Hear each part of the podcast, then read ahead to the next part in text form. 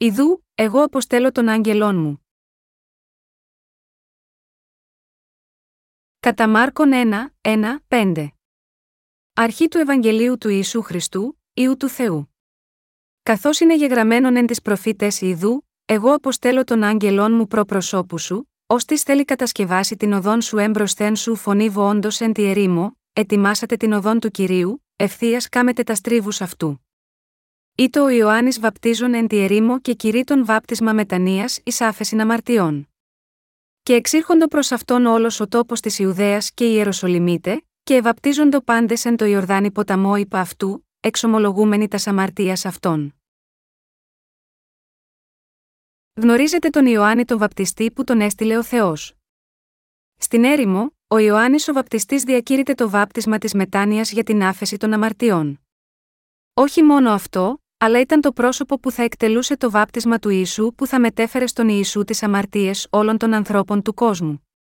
Δεδομένου ότι ο Ιωάννης ο Βαπτιστής ήταν ο τελευταίος προφήτης στην εποχή της Παλαιάς Διαθήκης και ένας άνθρωπος που γεννήθηκε στην οικογένεια του Αρχιερέα, ήταν ο υπηρέτης του Θεού που θα μεταβίβαζε όλες τις αμαρτίες της ανθρωπότητας στον Ιησού μέσω του βαπτίσματος, σύμφωνα με το θέλημα του Θεού. Τη στιγμή που ο Ιωάννης ο Βαπτιστής γεννήθηκε σε αυτή τη γη, ο λαός Ισραήλ ήταν γεμάτος από ειδωλολατρεία. Εφόσον ήταν γεμάτη από αμαρτία από τη λατρεία των ειδόλων, ήρθε ο πόνος και άρχισαν να περιμένουν τον υποσχεμένο σωτήρα για να τους σώσει από τον πόνο τους. Καθώς έλπιζαν, ο Θεός Πατέρας έστειλε σε αυτή τη γη τον Ιωάννη τον Βαπτιστή και τον ιό του, τον Ιησού Χριστό. Ο Θεός Πατέρας έστειλε τον Ιωάννη τον Βαπτιστή έξι μήνες πριν στείλει τον Ιησού Χριστό σε αυτή τη γη, για να σώσει όλους τους αμαρτωλούς από τις αμαρτίες τους. Ο Ιωάννης ο Βαπτιστής ήταν η φωνή ενός βοόντος εν τη ερήμο. Ήταν ο πνευματικός Ηλίας που είχε υποσχεθεί στην παλαιά διαθήκη. Ω εκ τούτου, όλοι πρέπει να γίνουμε άνθρωποι που μαθαίνουμε και να πιστεύουμε στο θέλημα του Θεού, που εκτελέστηκε από τον Ιωάννη τον Βαπτιστή. Η βίβλος λέει ότι ο Ιωάννης ο Βαπτιστής στάλθηκε σε αυτή τη γη έξι μήνες πριν έρθει ο Ιησούς. Ο Θεός είχε ένα βαθύτερο νόημα στην αποστολή του Ιωάννη του Βαπτιστή πριν από τον Ιησού. Ω εκ τούτου, θα πρέπει να σκεφτούμε λίγο περισσότερο, γνωρίζοντας και πιστεύοντας το έργο του Ιωάννη του Βαπτιστή. Ο Θεός έστειλε τους απαραίτητους υπηρέτες του σε κάθε γενιά, για να οδηγήσουν το λαό τους στην οδό της δικαιοσύνης. Αλλά δεν έστειλε προφήτες του μη αυτόν τον τρόπο επί 400 χρόνια πριν στείλει τον Ιωάννη τον Βαπτιστή. Ω εκ τούτου, ο λαός Ισραήλ περίμενε διακαώς την εμφάνιση του υπηρέτη του Θεού που θα διαδώσει τον αληθινό λόγο του Θεού είχαν ζήσει μεγάλο χρονικό διάστημα χωρίς να μπορούν να ακούσουν το λόγο να κηρύτεται από τους υπηρέτες του Θεού. Ο λαός Ισραήλ είχε κουραστεί λόγω της απουσίας υπηρετών του Θεού που θα τους οδηγούσαν σωστά μέσα από το θέλημα του Θεού και τον λόγο του. Είχαν φτάσει στο σημείο όπου χρειαζόταν ένας απολύτως ειλικρινής υπηρέτης ταλμένο από τον Θεό. Ο Ιωάννης ο Βαπτιστής ήταν το πρόσωπο που στάλθηκε από τον Θεό στο λαό του Ισραήλ. Έξι μήνες μετά που ο Θεός Πατέρας έστειλε τον Ιωάννη τον Βαπτιστή, έστειλε και τον ιό του, τον Ιησού, σίγμα αυτό τον κόσμο. Τότε, ο Ισού Χριστός στάλθηκε στη γη σύμφωνα με το θέλημα του Θεού Πατέρα. Αυτός ήταν ο ιό του Θεού, ο Θεός μας, και ήταν ο απόλυτος και πλήρης σωτήρας των αμαρτωλών. Αυτός δεν ήταν ένα δημιούργημα σαν εμάς. Ο Ισού Χριστός ήταν πράγματι ο ίδιος Θεός, και ήταν ο μονογενής ιό του Πατέρα Θεού, που ταπείνωσε τον εαυτό του. Ο Ισού Χριστός, που ήρθε στο λαό του Ισραήλ, ήταν ο εκπληρωτής της σωτηρίας και έσωσε όλη την ανθρωπότητα από τις αμαρτίες του κόσμου. Ήταν ο βασιλιάς που είχε τη μεγάλη θέληση για να εκπληρώσει το σχέδιο του πατέρα Θεού και ήρθε στη γη με την ταπεινότερη μορφή. Ω άνθρωπος που κήρυτε το θέλημα του Θεού μέσα στην έρημο, ο Ιωάννης ο Βαπτιστής ήταν υπηρέτης του Θεού που, όταν ήρθε η ώρα να εκπληρώσει το θέλημα του Θεού Πατέρα, είχε μόνο να δώσει το βάπτισμα που μεταβίβασε όλες τις αμαρτίες του κόσμου στον Ιησού. Πριν κάνει αυτό το δίκαιο έργο, έπρεπε να ζήσει στην έρημο τρώγοντας ακρίδες και άγριο μέλι. Από τη στιγμή που ο λαός Ισραήλ, ο οποίος είχε υπηρετήσει διάφορα είδωλα για αρκετές εκατοντάδες χρόνια, άκουσαν το θέλημα και το λόγο του Θεού από τον Ιωάννη τον Βαπτιστή, άρχισαν να προσέχουν στο λόγο του Θεού. Έτσι, πολλοί από το λαό Ισραήλ ξύπνησαν από τις αμαρτίες τους και άρχισαν να λαχταρούν να επιστρέψουν στον Ιεχοβά. Έτσι, ήταν έτοιμοι να δεχθούν τον Ιησού που θα καθάριζε τις αμαρτίες της ανθρωπότητας με μιας. Είναι γραμμένο, Μεταξύ των γεννηθέντων υπογυναικών δεν ηγέρθη μεγαλύτερος Ιωάννου του Βαπτιστού, κατά Ματθαίων 11 και 11. Αυτός ήταν ο τελευταίος προφήτης της παλαιάς διαθήκης, που εκπροσωπούσε όλη την ανθρωπότητα. Ήταν το πρόσωπο που ήταν ικανό να εκτελέσει τα καθήκοντα του τελευταίου αρχιερέα σε αυτή τη γη. Ήταν το πρόσωπο που θα μεταβίβαζε όλες τις αμαρτίες του κόσμου με το βάπτισμα που θα έκανε στον Ιησού. Από την άλλη πλευρά, ο Ισού, ο οποίος ανέλαβε όλες τις αμαρτίες του κόσμου μια για πάντα, αρχικά ήταν ο ιό του Θεού και ήταν ο αμνός της θυσίας που ο Θεός προετοίμασε, που ήρθε να αναλάβει όλες τις αμαρτίες του κόσμου μια για πάντα, κατά Ιωάννη 1 και 29. Ο Ιησούς έγινε ο πραγματικός μεσίτης μεταξύ ανθρώπου και Θεού. Δεδομένου ότι ο Ιωάννης ο Βαπτιστής ήταν αυτός που το μαρτύρησε αυτό, ο κύριος τον έδειξε και είπε: Αυτός είναι ο Ηλίας, ώστε έμελε να έλθει κατά Ματθαίων 11 και 14. Ο Ιωάννης ο Βαπτιστής, ο υπηρέτης του Θεού, ήταν το πρόσωπο που μαρτύρησε ότι ο Ισού ήταν ο αμνός του Θεού που είχε έρθει για να αναλάβει τις αμαρτίες του κόσμου, κατά Ιωάννη 1 και 29. Ο Ιωάννης ο Βαπτιστής ήρθε με την πρόνοια του Θεού για τη σωτηρία σας. Η γέννηση του βαπτιστή Ιωάννη και το ιστορικό της οικογένειάς του εξηγούνται καλά στο ΚΕΦ. Ένα του Καταλουκάν. Αν δούμε τη γέννηση του Ιωάννη του Βαπτιστή μέσα από το γραπτό λόγο του Θεού, γνωρίζουμε ότι ο Ιωάννης ο Βαπτιστής γεννήθηκε για το ειδικό έργο του με την πρόνοια του Θεού για τη σωτηρία. Γνωρίζουμε, πρώτα, ότι η οικογένεια του Ιωάννη του Βαπτιστή ανήκε στην οικογένεια των αρχιερέων της Παλαιάς Διαθήκης, ενός χρονικών 24, 1, 19. Ο πατέρας του Ιωάννη του Βαπτιστή, ο Ζαχαρίας, ήταν απόγονος της οικογένειας των αρχιερέων. Ήταν ένας άνθρωπος που εκτέλεσε άψογα τα καθήκοντά του, σύμφωνα με όλες τις εντολές, τους κανόνες και τους κανονισμούς του Θεού. Αλλά η μια και μόνη επιθυμία του ήταν να αποκτήσει ένα γιο, επειδή η σύζυγός του Ελισάβετ δεν μπορούσε να μείνει έγκυος. Τότε, μια μέρα, ο Ζαχαρίας μπήκε στο ιερό να εκτελέσει τα καθήκοντα του ιερέα της τάξης του τμήματός του, σύμφωνα με το έθιμο της ιεροσύνης. Έπρεπε να θυμιάσει πανηγυρικά για τον λαό του Θεού, επειδή έπεσε ο κλήρος να θυμιάσει όταν πήγε στο ναό του κυρίου, κατά Λουκάν 1, 9. Σε αυτή ακριβώς την στιγμή, ο Θεός έστειλε τον άγγελο Γαβριήλ και παρέδωσε το θέλημά του στον Ζαχαρία, μη φοβού, Ζαχαρία διότι εισηκούστη η ιδέησή σου, και η γυνή σου Ελισάβετ θέλει γεννήσει Ιόνι σε, και θέλεις καλέσει το όνομα αυτού Ιωάννην κατά Λουκάν 1 και 13. Εκείνη την εποχή, η γυναίκα του Ζαχαρία, η Ελισάβετ, ήταν ήδη πολύ μεγάλης ηλικίας, και ο Ζαχαρίας δεν μπορούσε να το πιστέψει καθόλου, παρ όλα όσα είπε ο αγγελιαφόρος του Θεού, ο άγγελος Γαβρίλ.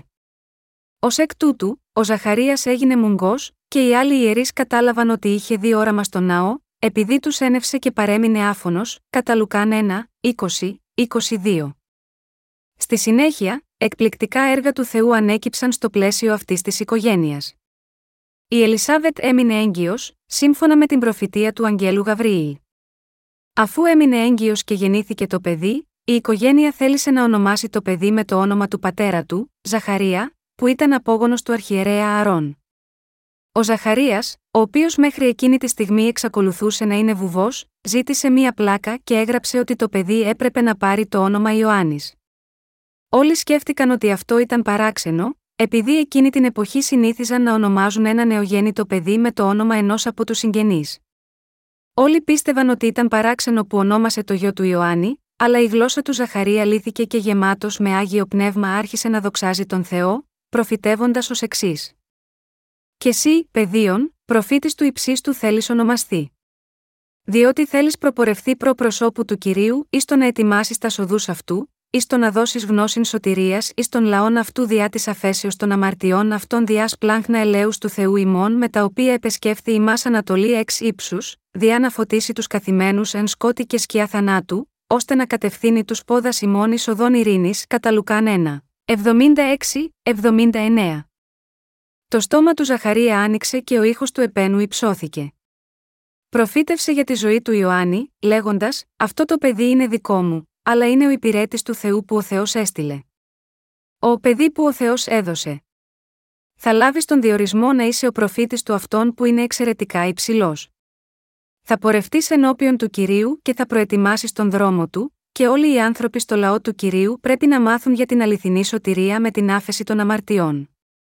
Με αυτόν τον τρόπο, ο Ιωάννης ο Βαπτιστής ανέλαβε την υποχρέωση να μεταβιβάσει όλες τις αμαρτίες αυτής της γης στον Ιησού και γεννήθηκε στην οικογένεια των αρχιερέων. Στάλθηκε σε αυτόν τον κόσμο, ως υπηρέτης του Θεού, που ήταν απαραίτητος για όλη την ανθρωπότητα.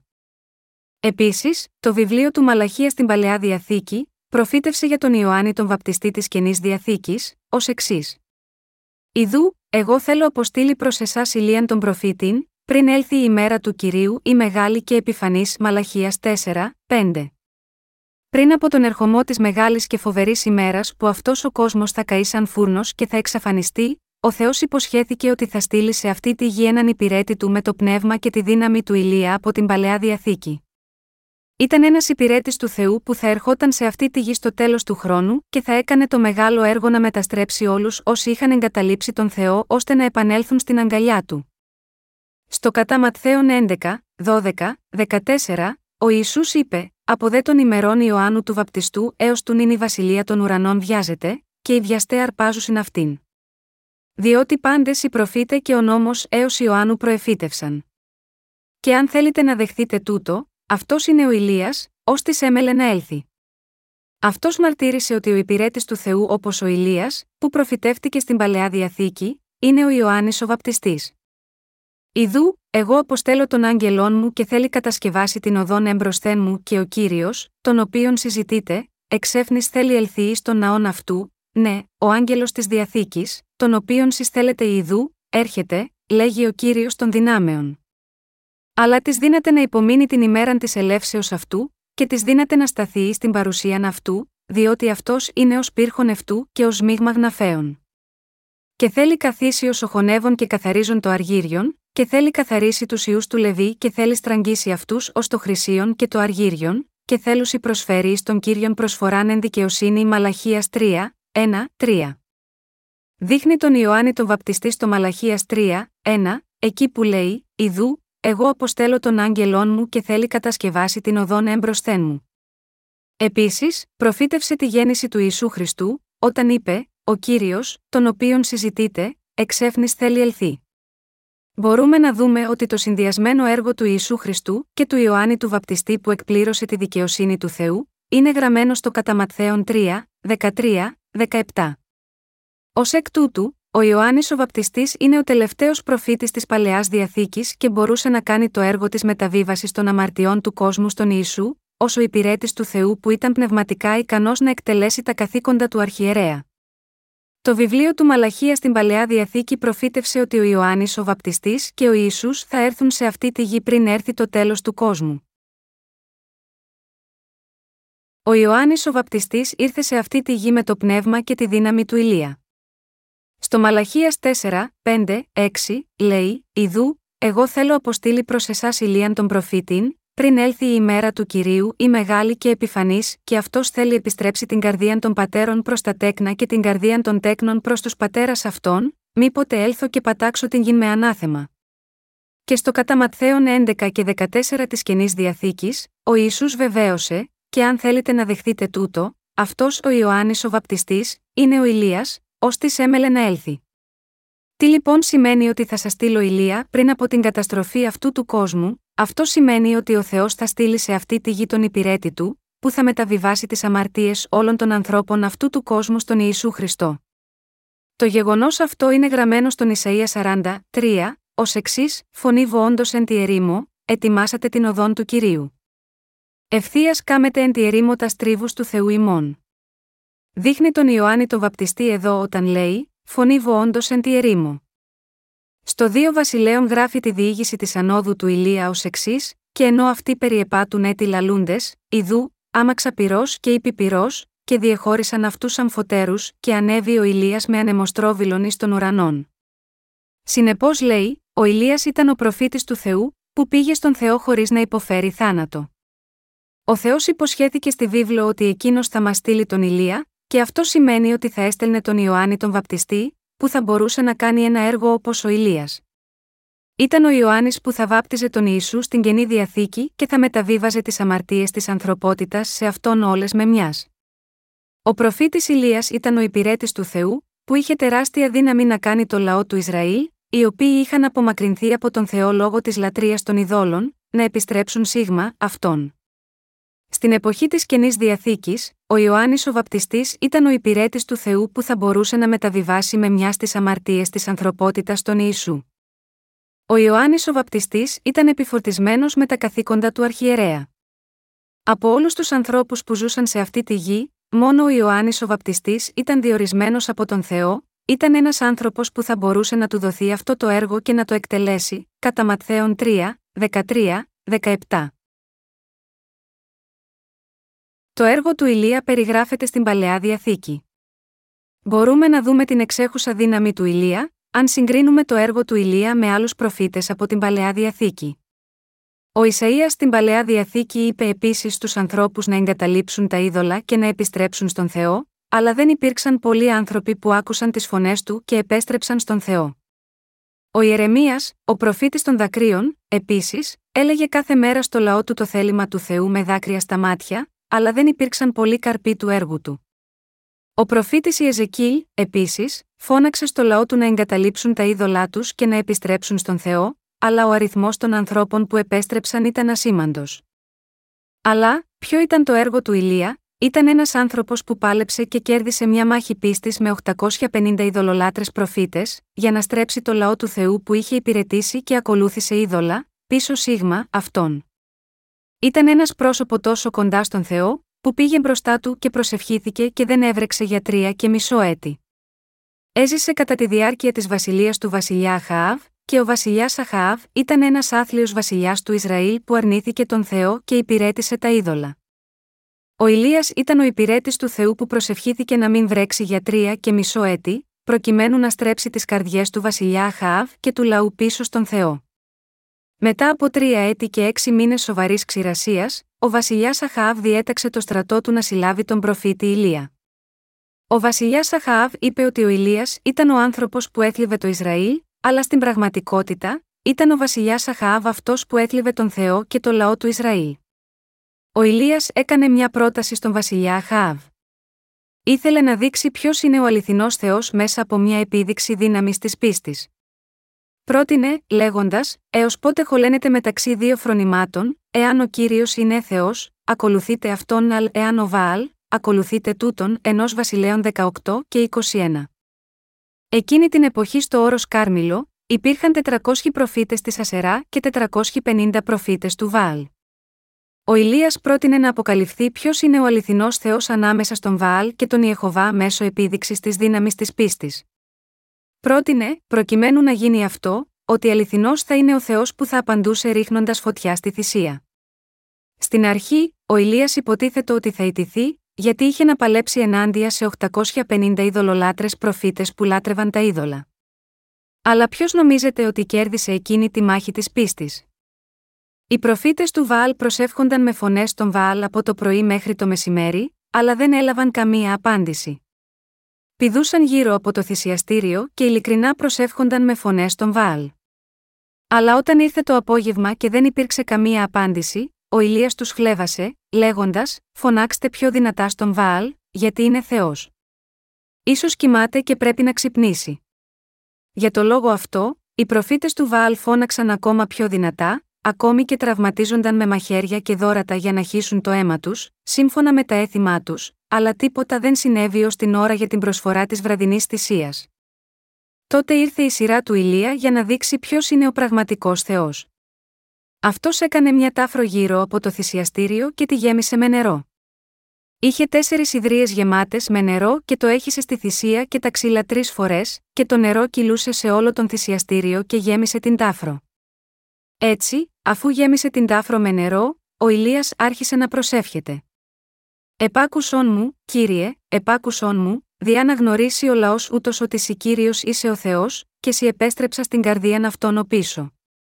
Τότε, η φωτιά του κυρίου του Θεού κατέβηκε από τον ουρανό και έκαψε την προσφορά, τα ξύλα, τις πέτρες, το έδαφος, ακόμη και το νερό μέσα στο αυλάκι. Ο Θεός του Ηλία και η πίστη του, νίκησαν τους ειδωλολάτρες ιερείς. Γιατί ο Ηλίας ήθελε να έχει μια αναμέτρηση με πίστη στον Θεό, επειδή αυτή η πάλι ήταν μια πνευματική μάχη της πίστης, δεν ήταν αγώνας ενάντια σε σάρκα και αίμα. Όλοι οι 850 προφήτες και ο λαός Ισραήλ, που πίστευαν στον Βαάλ και την Ασερά, είδαν τη δύναμη του ζωντανού Θεού εκείνη τη στιγμή. Ο Θεός έδειξε μέσω της πίστης του Ηλία, ότι ήταν ζωντανός και έγινε Θεός του λαού Ισραήλ. Δεδομένου ότι αυτή η δύναμη του Θεού είχε εκδηλωθεί ενώπιον του βασιλιά του Ισραήλ, κανείς δεν μπορούσε πλέον να πει ότι ο κύριος, ο Θεός, δεν ήταν ο αληθινός Θεός. Για πρώτη φορά ο βασιλιάς Αχαάβ λυπήθηκε για το γεγονός ότι είχε πίστευε στον Βάαλ, και ο λαός Ισραήλ επέστρεψε στην πίστη του Ηλία και αναζήτησαν τον Θεό τους. Εξαιτίας αυτού, ο Ηλίας ονομάστηκε ισχυρός υπηρέτης, που έφερε τον λαό του Ισραήλ πίσω στον Θεό. Ο Ιωάννης ο Βαπτιστής ήταν υπηρέτης του Θεού που είχε αυτό το είδος της δύναμης, όπως ο Ηλίας. Όπως ο προφήτης Ηλίας έκανε όλο το λαό του Ισραήλ να επιστρέψει στον Θεό στους χρόνους της παλαιάς διαθήκης, ο Ιωάννης ο Βαπτιστής μπορούσε να κάνει το έργο της μεταβίβασης όλων των αμαρτιών αυτού του κόσμου στον Ιησού με μιας, βαπτίζοντας τον Ιησού στην εποχή της καινής διαθήκης. Μαρτύρησε για τον Ιησού, λέγοντας: Ιδού. Ο αμνός του Θεού ο έρων την αμαρτίαν του κόσμου. Κατά Ιωάννη 1 και 29, με τον τρόπο αυτό, όλοι οι άνθρωποι στον κόσμο μπορούν να έρθουν μπροστά στον Ιησού Χριστό, ο οποίος ήρθε με το Ευαγγέλιο του Ήδατος και του Πνεύματος, να λάβουν τον καθαρισμό των αμαρτιών τους μέσω της πίστης και να γίνουν ο λαός του Θεού. Ο Θεός Πατέρας έστειλε τον Ιωάννη τον Βαπτιστή έξι μήνες πριν από τον Ιησού για να προετοιμάσει το έργο του, της μεταβίβασης όλων των αμαρτιών του κόσμου Σίγμα, αυτών. Όλες οι αμαρτίες αυτού του κόσμου μπορούν να καθαριστούν μέσω του ρόλου του Ιωάννη του Βαπτιστή και του βαπτίσματος που ο Ιησούς έλαβε. Ο Ιησούς μπορούσε να αναλάβει όλες τις αμαρτίες σου και μου με μιας, λαβαίνοντας το βάπτισμα από τον Ιωάννη και, για πληρωμή των αμαρτιών του κόσμου, κρεμάστηκε πάνω στο Σταυρό, έχισε το αίμα του και έλαβε την κρίση για όλες τις αμαρτίες μας. Τώρα, οι άνθρωποι που πιστεύουν στο ρόλο του Ιωάννη του Βαπτιστή και το έργο του Ιησού, μπορούν να σωθούν από όλες τις αμαρτίες του κόσμου με μιας. Ο Ηλίας, τον οποίο ο Θεός είπε ότι θα στείλει στο Μαλαχία της Παλαιάς Διαθήκης, δεν ήταν άλλος από τον Ιωάννη τον Βαπτιστή, κατά Ματθαίων 11 και 14. Ο Ιωάννης ο Βαπτιστής έπρεπε να είναι ικανός να εκτελέσει τα καθήκοντα του τελευταίου αρχιερέα αυτής της γης. Αν ο Ιωάννης ο Βαπτιστής δεν είχε γεννηθεί στην οικογένεια του αρχιερέα Αρών, δεν θα μπορούσε να εκτελέσει τα καθήκοντα του τελευταίου αρχιερέα σε αυτή τη γη. Για να μπορεί να το πράξει, έπρεπε οπωσδήποτε να γεννηθεί στην οικογένεια του Ζαχαρία, απόγονου του αρχιερέα Αρών. Ήταν απέτηση στους χρόνους της παλαιάς διαθήκης, μόνο ο αρχιερέας να μπορεί να τοποθετήσει τα χέρια του στον άμωμο από διοπομπαίο τράγο και να μεταβιβάσει σε αυτόν τις αμαρτίες που διέπραξαν οι Ισραηλίτες το προηγούμενο έτος. Ο Ιωάννης ο Βαπτιστής έπρεπε να γεννηθεί στην οικογένεια του αρχιερέα, προκειμένου να εκπληρώσει τον λόγο της προφητείας της παλαιάς διαθήκης. Ο Ιωάννης ο Βαπτιστής είχε γεννηθεί στην οικογένεια του αρχιερέα Αρών και μπορούσε να εκπροσωπεί όλους τους ανθρώπους, να βαπτίσει τον Ιησού Χριστό, τον αμνό του Θεού, και να μεταβιβάσει όλες τις αμαρτίες αυτού του κόσμου σίγμα, αυτόν με μιας. Σήμερα, όμως, υπάρχουν πολλοί χριστιανοί που παραμένουν αμαρτωλοί επειδή πιστεύουν στον Ιησού ως σωτήρα, όμως αγνοώντας και παραβλέποντας το ρόλο του Ιωάννη του Βαπτιστή. Έτσι, είναι γραμμένο ως εξής. Διότι ήλθε προς εμά ο Ιωάννης εν οδό δικαιοσύνης, και δεν επιστεύσατε εις αυτόν οι τελώνε όμως και επόρνε επίστευσαν εις αυτόν εσείς δε ειδώντες δεν μετεμελήθητε ύστερον, ώστε να πιστεύσετε εις αυτόν, κατά Ματθαίων 21 και 32. Ο Ιωάννης ο Βαπτιστής ήρθε σίγμα, αυτό τον κόσμο αλλά οι Φαρισαίοι και οι Αρχιερείς και όσοι πιστεύουν στον Ιησού τώρα, δεν έδωσαν ιδιαίτερη προσοχή στο έργο του. Σε αυτή τη γενιά τώρα, Υπάρχουν πολλοί άνθρωποι που δεν θεωρούν σημαντικό το έργο του Ιωάννη του Βαπτιστή, που μεταβίβασε τις αμαρτίες αυτού του κόσμου στον Ιησού. Θρησκευόμενοι πιστοί που δεν πιστεύουν σε αυτό το σημαντικό έργο, δεν θα είναι σε θέση να γνωρίζουν το μυστικό του βαπτίσματος του Ιησού στο Ευαγγέλιο του Ήδατος και του Πνεύματος. Μια ζωή πίστης που βιώθηκε χωρίς πίστη σε αυτό το σημαντικό έργο είναι σαν να κοροϊδεύει τη δικαιοσύνη του Ιησού και θα υποστεί την οργή του. Σήμερα, είναι πραγματικά λυπηρό ότι ακόμη και χριστιανοί που πιστεύουν ότι ο Ισού είναι ο Θεός της αληθινής σωτηρίας, δεν γνωρίζουν την αλήθεια που είναι γνωστή ως το Ευαγγέλιο του Ήδατος και του Πνεύματος, και ζουν τη ζωή της πίστης τους μέσα σε ψευδή αλήθεια. Έτσι, ποιοι ήταν στη γη οι άνθρωποι που ήξεραν και πίστευαν στην αλήθεια του Ευαγγελίου του Ήδατος και του Πνεύματος στι μέρες του Ιησού, ήταν οι διαβόητοι αμαρτωλοί όπως οι πόρνες και οι τελώνες. Ακόμη και σήμερα, Άνθρωποι που είναι πνευματικά σαν πόρνες και τελώνες, προσπαθούν να ξέρουν και να πιστεύουν στη δικαιοσύνη του Θεού. Τι είδους άνθρωποι είναι πνευματικά πόρνες, είναι οι άνθρωποι που διαπράττουν αμαρτία σύμφωνα με τις επιθυμίες της άρκας τους και σπαταλούν τη ζωή τους. Έτσι, ποιος διαπράττει αμαρτίες ακολουθώντας τις επιθυμίες της άρκας, η αλήθεια είναι ότι όλοι διαπράττουμε έκφυλες και σαρκικές αμαρτίες. Και εμείς, επίσης, είμαστε ακριβώς όπως οι πόρνες, που ζουν διαπράττοντας ατέλειωτα αμαρτίες στις καρδιές μας, σύμφωνα με τις επιθυμίες που επιθυμεί η σάρκα μας. Αλλά υπάρχουν μόνο λίγοι άνθρωποι σε αυτή τη γενιά που αναγνωρίζουν στις καρδιές τους το γεγονός ότι είναι ακριβώς όπως οι πόρνες. Όταν αναγνωρίζουν ότι ενώπιον του Θεού είναι μάζες από αμαρτία και πιστεύουν ότι ο Ιησούς και ο Ιωάννης ο Βαπτιστής ήρθαν σε μας για να εκπληρώσουν την οδό της δικαιοσύνης του Θεού, όλες οι αμαρτίες τους μπορούν να καθαριστούν αμέσως. Ακόμα και όλοι εσείς που έχετε γίνει χριστιανοί, χρειάζεστε πίστη στο Ευαγγέλιο του Ήδατος και του Πνεύματος ενώπιον του Θεού. Η πίστη είναι να πιστεύουμε ότι ο Ιωάννης ο Βαπτιστής μεταβίβασε την αμαρτίες του κόσμου στον Ιησού με μιας όταν τον βάπτισε. Το σημαντικό είναι ότι η πίστη στο Ευαγγέλιο του Ήδατος και του Πνεύματος μας έχει σώσει από όλες τις αμαρτίες του κόσμου. Ω εκ τούτου, πρέπει να γνωρίζουμε το γεγονός ότι οι αμαρτίες όλων μας καθαρίζονται αμέσως όταν πιστεύουμε ότι ο Ιησούς ανέλαβε την ευθύνη τους λαβαίνοντας το βάπτισμα από τον Ιωάννη. Οι τελώνες στην εποχή της καινής διαθήκης ήταν πνευματικά σαν τις πόρνες, επειδή συγκέντρωναν τους φόρους για τις ρωμαϊκές αρχές που είχαν την κατοχή του Ισραήλ. Εκείνη την εποχή, ήταν τόσο διεφθαρμένοι που ήταν συνήθεια τους, αν εισέπραταν χίλια δολάρια σε φόρους να βάζουν τα 300 από αυτά στις τσέπες τους και να πληρώνουν τα υπόλοιπα 700 στη Ρώμη. Αλλά και αυτοί αναγνώριζαν τις αμαρτίες τους. Έτσι, υπήρχαν πολλοί τελώνες και πόρνες εκείνο τον καιρό που πίστεψαν στον Ιησού ως σωτήρα τους. Αλλά οι Φαρισαίοι και οι Αρχιερείς ποτέ δεν πίστεψαν σίγμα αυτόν. Επέμειναν ότι ζούσαν δίκαια τηρώντας τον νόμο του Θεού, ακόμη και αν ήταν ατελείς. Ω εκ τούτου, αρνήθηκαν τον Ιωάννη τον Βαπτιστή που ήρθε στην οδό της δικαιοσύνης, και αρνήθηκαν τον Ιησού, ενεργώντας σαν να μην είχαν αμαρτίες. Σε αυτή τη γενιά, επίσης, κακοί χριστιανοί δεν προσπαθούν να μάθουν ότι ο Ιησούς έχει αναλάβει όλες τις αμαρτίες τους με τη βάφτισή του από τον Ιωάννη τον Βαπτιστή. Υπάρχουν επίσης πολλοί ανόητοι χριστιανοί ηγέτες, που δεν πιστεύουν στο Ευαγγέλιο του Ήδατος και του Πνεύματος, επειδή ανησυχούν μην χάσουν τα μέσα διαβίωσής τους. Οι Φαρισαίοι και οι Αρχιερείς που οι θέσεις τους ήταν υψηλές, εκείνη την περίοδο, κάλυπταν τα πρόσωπά τους με τα μακριά μανίκια από τα ρούχα τους, όταν έβλεπαν τους αμαρτωλούς και υπερηφανεύονταν για την αγιότητα τους. Παρόλο που οι καρδιές τους ήταν γεμάτες από όλα τα ίδια αμαρτιών, το έκαναν αυτό επειδή θεωρούσαν ότι έπρεπε να συμπεριφέρονται με αυτόν τον τρόπο, ώστε να μην λερωθούν, καθώς και για τους άλλους ανθρώπους ώστε να τους αντιμετωπίσουν ως Αγίους. Η ψεύτικη συμπεριφορά τους δεν τελείωσε εκεί. Επεκτάθηκε σε σημείο που έστεκαν στους μεγάλους δρόμους, υψώνοντας τα δύο χέρια και προσεύχονταν σε μια ευλαβική στάση. Κύριε Θεέ, παρακαλώ, σώσε μας. Επειδή προσευχόμαστε για αυτούς τους ανόητους ανθρώπους, παρακαλώ κάνε έλεος σίγμα αυτούς και σώσε τους. Αλλά στην πραγματικότητα ήταν πνευματικά υποκριτές και ασβεστομένοι τάφοι. Δίδασκαν το λόγο του Θεού, αλλά στην πραγματικότητα έπραταν ενάντια στη δική του δικαιοσύνη. Υπάρχουν πολλοί τέτοιοι άνθρωποι σε αυτή τη γενιά, επίσης. Δεν θέλουν να πιστέψουν ότι ο Ιωάννης ο Βαπτιστής μεταβίβασε την αμαρτίες αυτού του κόσμου στον Ιησού με μιας βαπτίζοντάς τον, και ότι ο Ισού ανέλαβε τις αμαρτίες αυτού του κόσμου με μιας. Όχι μόνο δεν προτίθενται να πιστέψουν οι ίδιοι, αλλά έχουν την πρόθεση να εμποδίσουν και να παρέμβουν στους ανθρώπους που προσπαθούν να πιστέψουν στο Ευαγγέλιο του Ήδατος και του Πνεύματος που είναι η δικαιοσύνη του Θεού.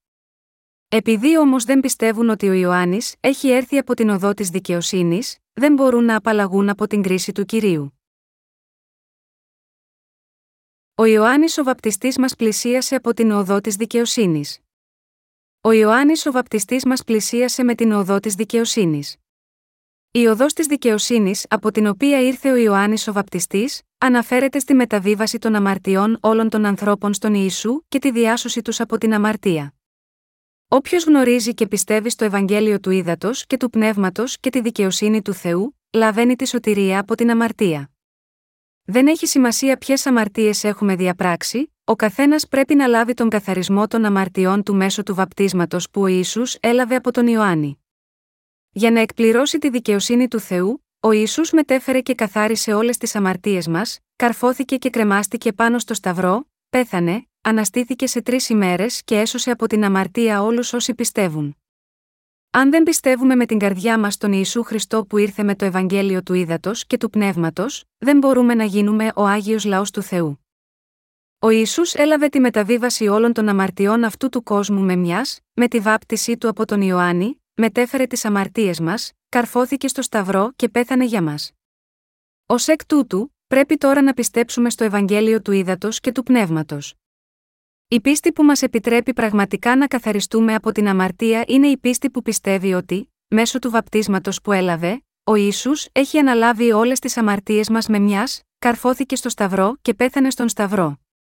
Ένας που δεν πιστεύει στο Ευαγγέλιο του Ήδατος και του Πνεύματος δεν μπορεί ποτέ να μπει στον ουρανό. Δεν υπάρχει άλλος δρόμος για να πάμε στον ουρανό, εκτός από το να πιστεύουμε στο Ευαγγέλιο του Ήδατος και του Πνεύματος και να καθαριστούν οι αμαρτίες μας. Αλλά οι Φαρισαίοι και οι θρησκευτικοί ηγέτες εκείνης της εποχής ήσαν πολέμοι της αλήθειας της σωτηρίας, επειδή δεν πίστευαν ότι ο Ιησούς ήταν Θεός. Υπάρχουν επίσης χριστιανοί γύρω μας τώρα, που μάταια πιστεύουν στον Ιησού. Πρόκειται για ανθρώπους που, ακόμα και αν πιστεύουν στον Ιησού ως σωτήρα τους, καλλιεργούν την αμαρτία στις καρδιές τους. Ο Ιωάννης ο Βαπτιστής εμφανίστηκε σε μας, με την οδό της δικαιοσύνης του Θεού. Ο Ιησούς εμφανίστηκε στους τελώνες και τις πόρνες και τους είπε ότι υπάρχουν δώδεκα είδη αμαρτιών στις καρδιές του λαού. Μας έμαθε το Ευαγγέλιο του ύδατο και του πνεύματος που καθαρίζει τις αμαρτίες μας. Ο κύριος επέτρεψε σε όλους τους ανθρώπους να λάβουν τον καθαρισμό από την αμαρτία πιστεύοντας στο Ευαγγέλιο του ύδατο και του πνεύματος που έχει γίνει η δικαιοσύνη του Θεού. Ο Ιωάννης ο Βαπτιστής εκτέλεσε το ρόλο του αρχιερέα μεταφέροντας τις αμαρτίες του κόσμου γάμα γιώτα, αυτούς που πιστεύουν στη δικαιοσύνη του κυρίου. Ακόμη και τώρα, ο Ιωάννης ο Βαπτιστής έρχεται σίγμα, εσάς και εμένα με την οδό της αλήθειας που περιέχει τη δικαιοσύνη του Θεού.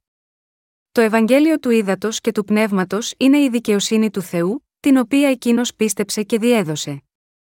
Θα πρέπει να πιστέψετε με πίστη στη δικαιοσύνη του Θεού που ο Ιωάννης ο Βαπτιστής εκπλήρωσε μαζί με τον Ιησού.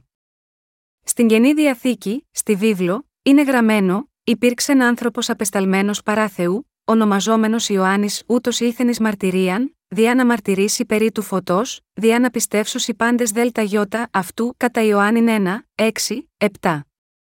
Ο Ιωάννης ο Βαπτιστής μαρτύρησε για τη δικαιοσύνη του Ιησού, και όλοι οι άνθρωποι που πιστεύουν στον Ιησού ως σωτήρα τους μέσω του Ιωάννη του Βαπτιστή είναι μάρτυρες της. Αν ο Ιωάννης ο Βαπτιστής δεν είχε πραγματοποιήσει το ρόλο της μεταβίβασης των αμαρτιών του κόσμου στον Ιησού Χριστό μέσω του βαπτίσματος, πώς θα μπορούσαμε να πιστέψουμε στον Ιησού ως σωτήρα μας και να λάβουμε τον καθαρισμό όλων των αμαρτιών μας με πίστη, αλλά δεν είμαστε σε θέση να δούμε με τα μάτια μας τον Ιησού να λαβαίνει το βάπτισμα από τον Ιωάννη ή να κρεμιέται και να πεθαίνει στον Σταυρό, πώς λοιπόν μπορούμε να πιστέψουμε, ο Θεός μας έδωσε τον λόγο του. Ο λόγος του είναι η Αγία Γραφή. Μπορείτε τώρα να γνωρίζετε με σαφήνεια το γεγονός ότι όλες οι αμαρτίες σας μεταβιβάστηκαν στον Ιησού με μιας με το βάπτισμα του Ιωάννη. Οφείλουμε να γνωρίζουμε ότι όλες οι αμαρτίες μας έχουν μεταβιβαστεί στον Ιησού μέσω του βαπτίσματος που έλαβε από τον Ιωάννη. Έτσι, πως όσοι ξέρουν και πιστεύουν στον Ιησού ως σωτήρα τους, παραμένουν αμαρτωλοί, πώς μπορεί όλες οι αμαρτίες του ανθρώπου να καθαρίζονται αμέσως, αν δεν πιστεύει ότι οι αμαρτίες μας όλες μεταβιβάστηκαν στον Ιησού με μιας, όταν ο Ιωάννης ο βαπτιστής τον βάπτισε, αν δεν μπορείς να γνωρίζεις ότι οι αμαρτίες σου μεταβιβάστηκαν στον Ιησού, επειδή δεν ξέρεις το Ευαγγέλιο του ύδατο και του πνεύματος, πώς θα μπορούσες να ελευθερωθείς από όλες τις αμαρτίες σου; Αν δεν πιστεύεις στον Ιησού ως σωτήρα σου και δεν γνωρίζεις τη δική του δικαιοσύνη, η αγάπη του δεν είχε καμία σχέση με σένα. Η αγάπη και το αίμα του Ιησού μπορούν να γίνουν ζωή για σένα και για μένα, επειδή ανέλαβε όλες τις αμαρτίες μας με μιας με τη βάφτισή του από τον Ιωάννη τον Βαπτιστή και πέθανε στον Σταυρό. Αν γνωρίζουμε και πιστεύουμε αυτή τη δικαιοσύνη του Θεού, μπορούμε να λάβουμε τον καθαρισμό όλων των αμαρτιών μας με μιας μόνο με αυτή την πίστη. Αλλά αν δεν ήταν η αγάπη του Ιησού και το έργο του Βαπτιστή Ιωάννη, δεν θα υπήρχε κανένας τρόπος για να καθαριστούν οι αμαρτίες, εμάς που πιστεύουμε στον Ιησού ως σωτήρα μας.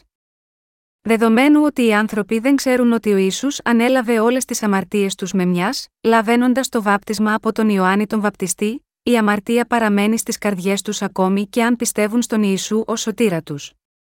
Επειδή δεν ξέρουν την έννοια του βαπτίσματος που ο Ισού έλαβε από τον Ιωάννη τον Βαπτιστή, παραμένουν ως αμαρτωλοί για πάντα, ακόμα και αν θέλουν να πιστέψουν στον Ιησού ως σωτήρα τους, ή ακόμα και αν πιστεύουν πολύ ένθερμα. Δεν μπορούν παρά να ζουν συνήθι θρησκευτική ζωή, εφόσον οι αμαρτίες εξακολουθούν να υπάρχουν μέσα τους. Ζουν μέρα με τη μέρα χωρίς ελπίδα να μπουν στον ουρανό, απλά περιμένουν να συγχωρεθούν οι αμαρτίες τους. Ο Ιησούς διακήρυξε: Αυτός είναι ο Ηλίας που έμελε να έρθει. Μπορούμε να επιβεβαιώσουμε από τα τέσσερα Ευαγγέλια ότι ο Ιωάννης ο βαπτιστής μεταβίβασε τις αμαρτίες του κόσμου στον Ιησού.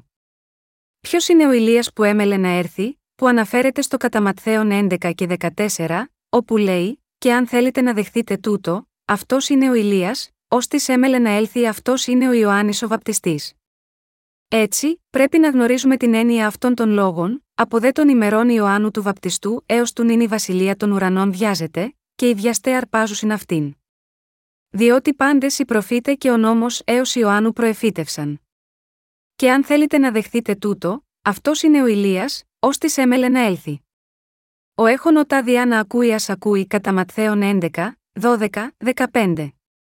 Ο Ιωάννης ο βαπτιστής είχε προφητευτεί στην Παλαιά Διαθήκη, και ως εκ τούτου μπορούμε να γνωρίζουμε ότι ήταν άνθρωπος ταλμένος από τον Θεό.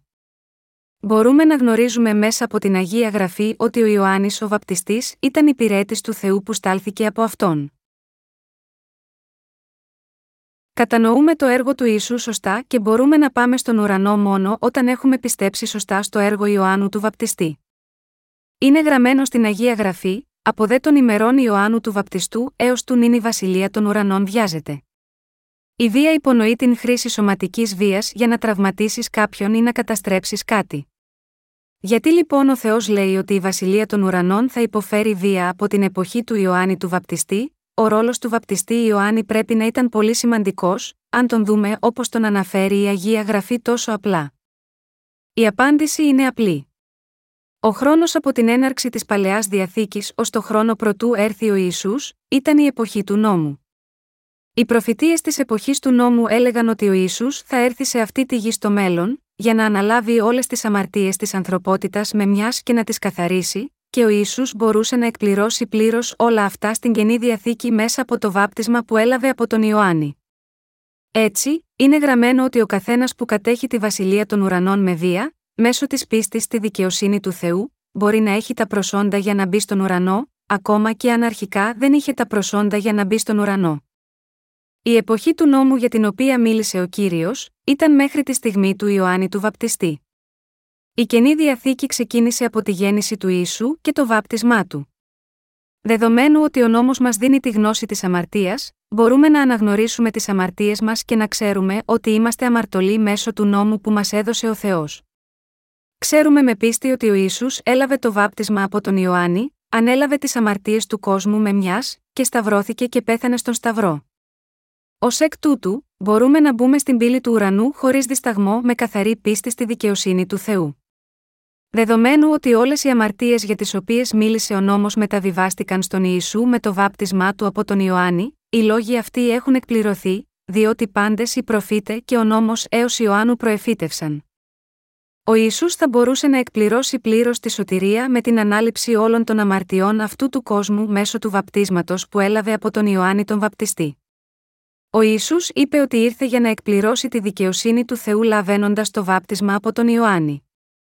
Θα μπορούσε να υποθεί ότι το Ευαγγέλιο του Ήδατος και του Πνεύματος είναι η τελευταία εκπλήρωση της υπόσχεσης της σωτηρίας που γράφει η Παλαιά Διαθήκη. Ο λαός Ισραήλ στην εποχή της Παλαιάς Διαθήκης τοποθετούσαν τα χέρια τους στο κεφάλι του ζώου της θυσίας, μεταβιβάζοντας τις αμαρτίες τους σε αυτό, έχιναν το αίμα του και το πρόσφεραν για να λάβουν την άφεση των αμαρτιών που διέπραξαν ενώπιον του Θεού. Ω εκ τούτου, δεδομένου ότι ο Ισού επίσης ανέλαβε τις αμαρτίες του κόσμου στο σώμα του λαβαίνοντας το βάπτισμα από τον Ιωάννη τον Βαπτιστή, έγινε η εξηλαίωση για τις αμαρτίες του κόσμου χύνοντας το αίμα του στον Σταυρό. Στην παλαιά διαθήκη, έπρεπε να βάλουν τα χέρια στα άμμο μαθήματα και να μεταβιβάσουν τις αμαρτίες του Σίγμα, αυτά για να καθαρίσουν τις αμαρτίες τους. Ο όρος τοποθέτηση των χεριών, στην παλαιά διαθήκη έχει μια πνευματική έννοια που σημαίνει υπερβαίνω. Μπορούμε να γνωρίζουμε ότι η τοποθέτηση των χεριών έχει την έννοια της υπέρβασης των αμαρτιών μέσω του λόγου στο Λεβιτικό 1, 3, εάν το δώρον αυτού είναι ολοκαύτωμα από τον βοόν, αρσενικό άμμο μονά προσφέρει αυτό παρά την θύραν της σκηνής του μαρτυρίου θέλει προσφέρει αυτό, δια να είναι δεκτόν ενώπιον του κυρίου. Έτσι, ο λαός Ισραήλ έφερνε ένα άμμομο θύμα ενώπιον του Θεού, τοποθετούσαν τα χέρια τους σε αυτό και μεταβίβαζαν σίγμα, αυτό τις αμαρτίες τους για να καθαριστούν. Αυτό γινόταν επειδή στο λόγο του Θεού λέει ότι έτσι θα γινόταν δεκτό. Η λέξη δεκτών σημαίνει ότι ο Θεός θα δεχόταν ευχαρίστως αυτή την προσφορά. Μια προσφορά αποδεκτή από τον Θεό ήταν μια θυσία που είχε γίνει με τοποθέτηση των χεριών πάνω στο κεφάλι του θύματος. Μια προσφορά που ήταν αποδεκτή από τον Θεό έδινε τον καθαρισμό των αμαρτιών σε αυτό το πρόσωπο. Αντί να κρυθεί ο αμαρτωλός, ο Θεός έβλεπε ότι οι αμαρτίες του είχαν μεταβιβαστεί στο θύμα, αποδεχόταν την προσφορά και ευχαρίστως καθάριζε τις αμαρτίες αυτού του ανθρώπου. Όλη η ανθρωπότητα, που είναι οι απόγονοι του Αδάμ και της Εύας που είχαν διαπράξει την πρώτη αμαρτία, όλοι είναι αμαρτωλοί από τη στιγμή που γεννιούνται. Δεν μπορούν να λύσουν το πρόβλημα με τις αμαρτίες τους από μόνοι τους. Έτσι, ο Θεός έδωσε στο λαό Ισραήλ στην εποχή της παλαιάς διαθήκης προσφορές εξηλαίωσης.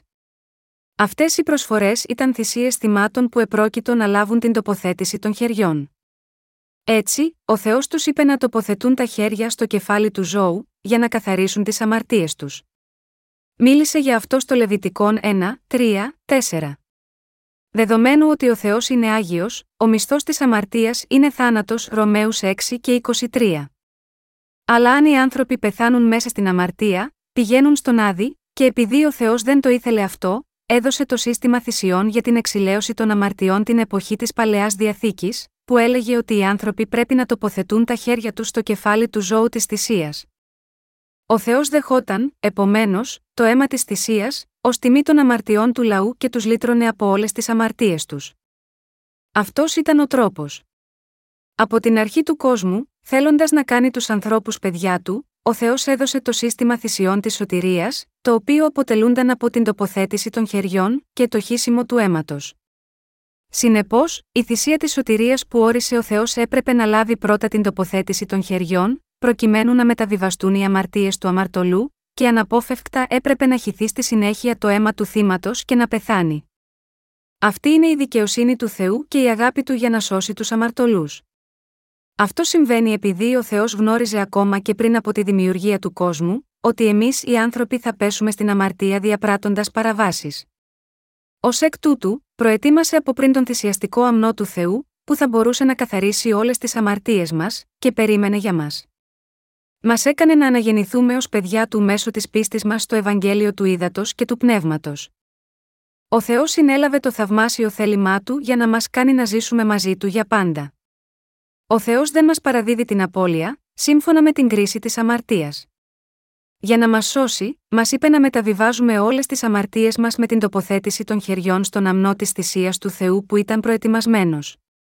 Ακόμα και αν οι άνθρωποι παραβαίνουν τις εντολές του Θεού και πάντα διαπράττουν αμαρτίες, εκείνος άνοιξε το δρόμο για να λάβουμε τον καθαρισμό των αμαρτιών μας σύμφωνα με τον ένδοξο σκοπό του της δημιουργίας και της σωτηρίας για εμάς. Ίδρυσε το σύστημα θυσιών που μας επέτρεψε να μεταβιβάζουμε όλες τις αμαρτίες μας με την τοποθέτηση των χεριών στη θυσιαστική προσφορά, καθώς και με την πίστη.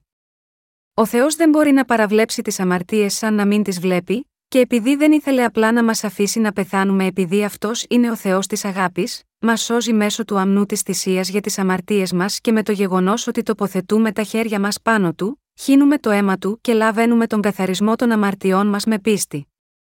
Ο Θεός μας έδωσε τον νόμο της σωτηρίας που εκπλήρωσε η δικαιοσύνη και το έλεος του Θεού, με μιας. Αυτό είναι το Ευαγγέλιο του Ήδατος και του Πνεύματος.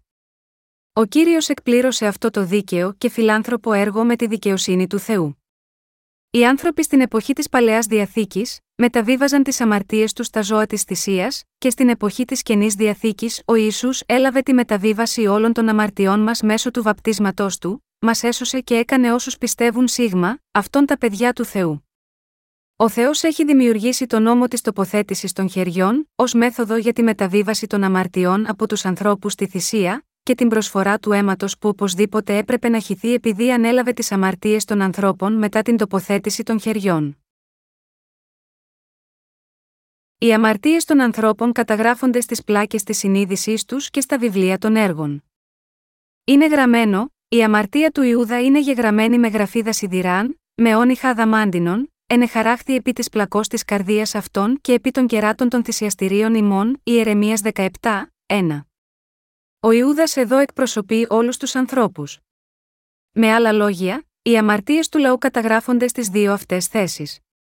Ο λόγος χαραγμένος στην πλάκα της καρδιάς τους και στα κέρατα των θυσιαστηρίων σου σημαίνει ότι οι αμαρτίες του καθενός καταγράφονται αρχικά στις πλάκες της καρδιάς του και στη συνέχεια στα βιβλία των έργων, δηλαδή, τα βιβλία της κρίσης, Αποκάλυψη 20 και 12.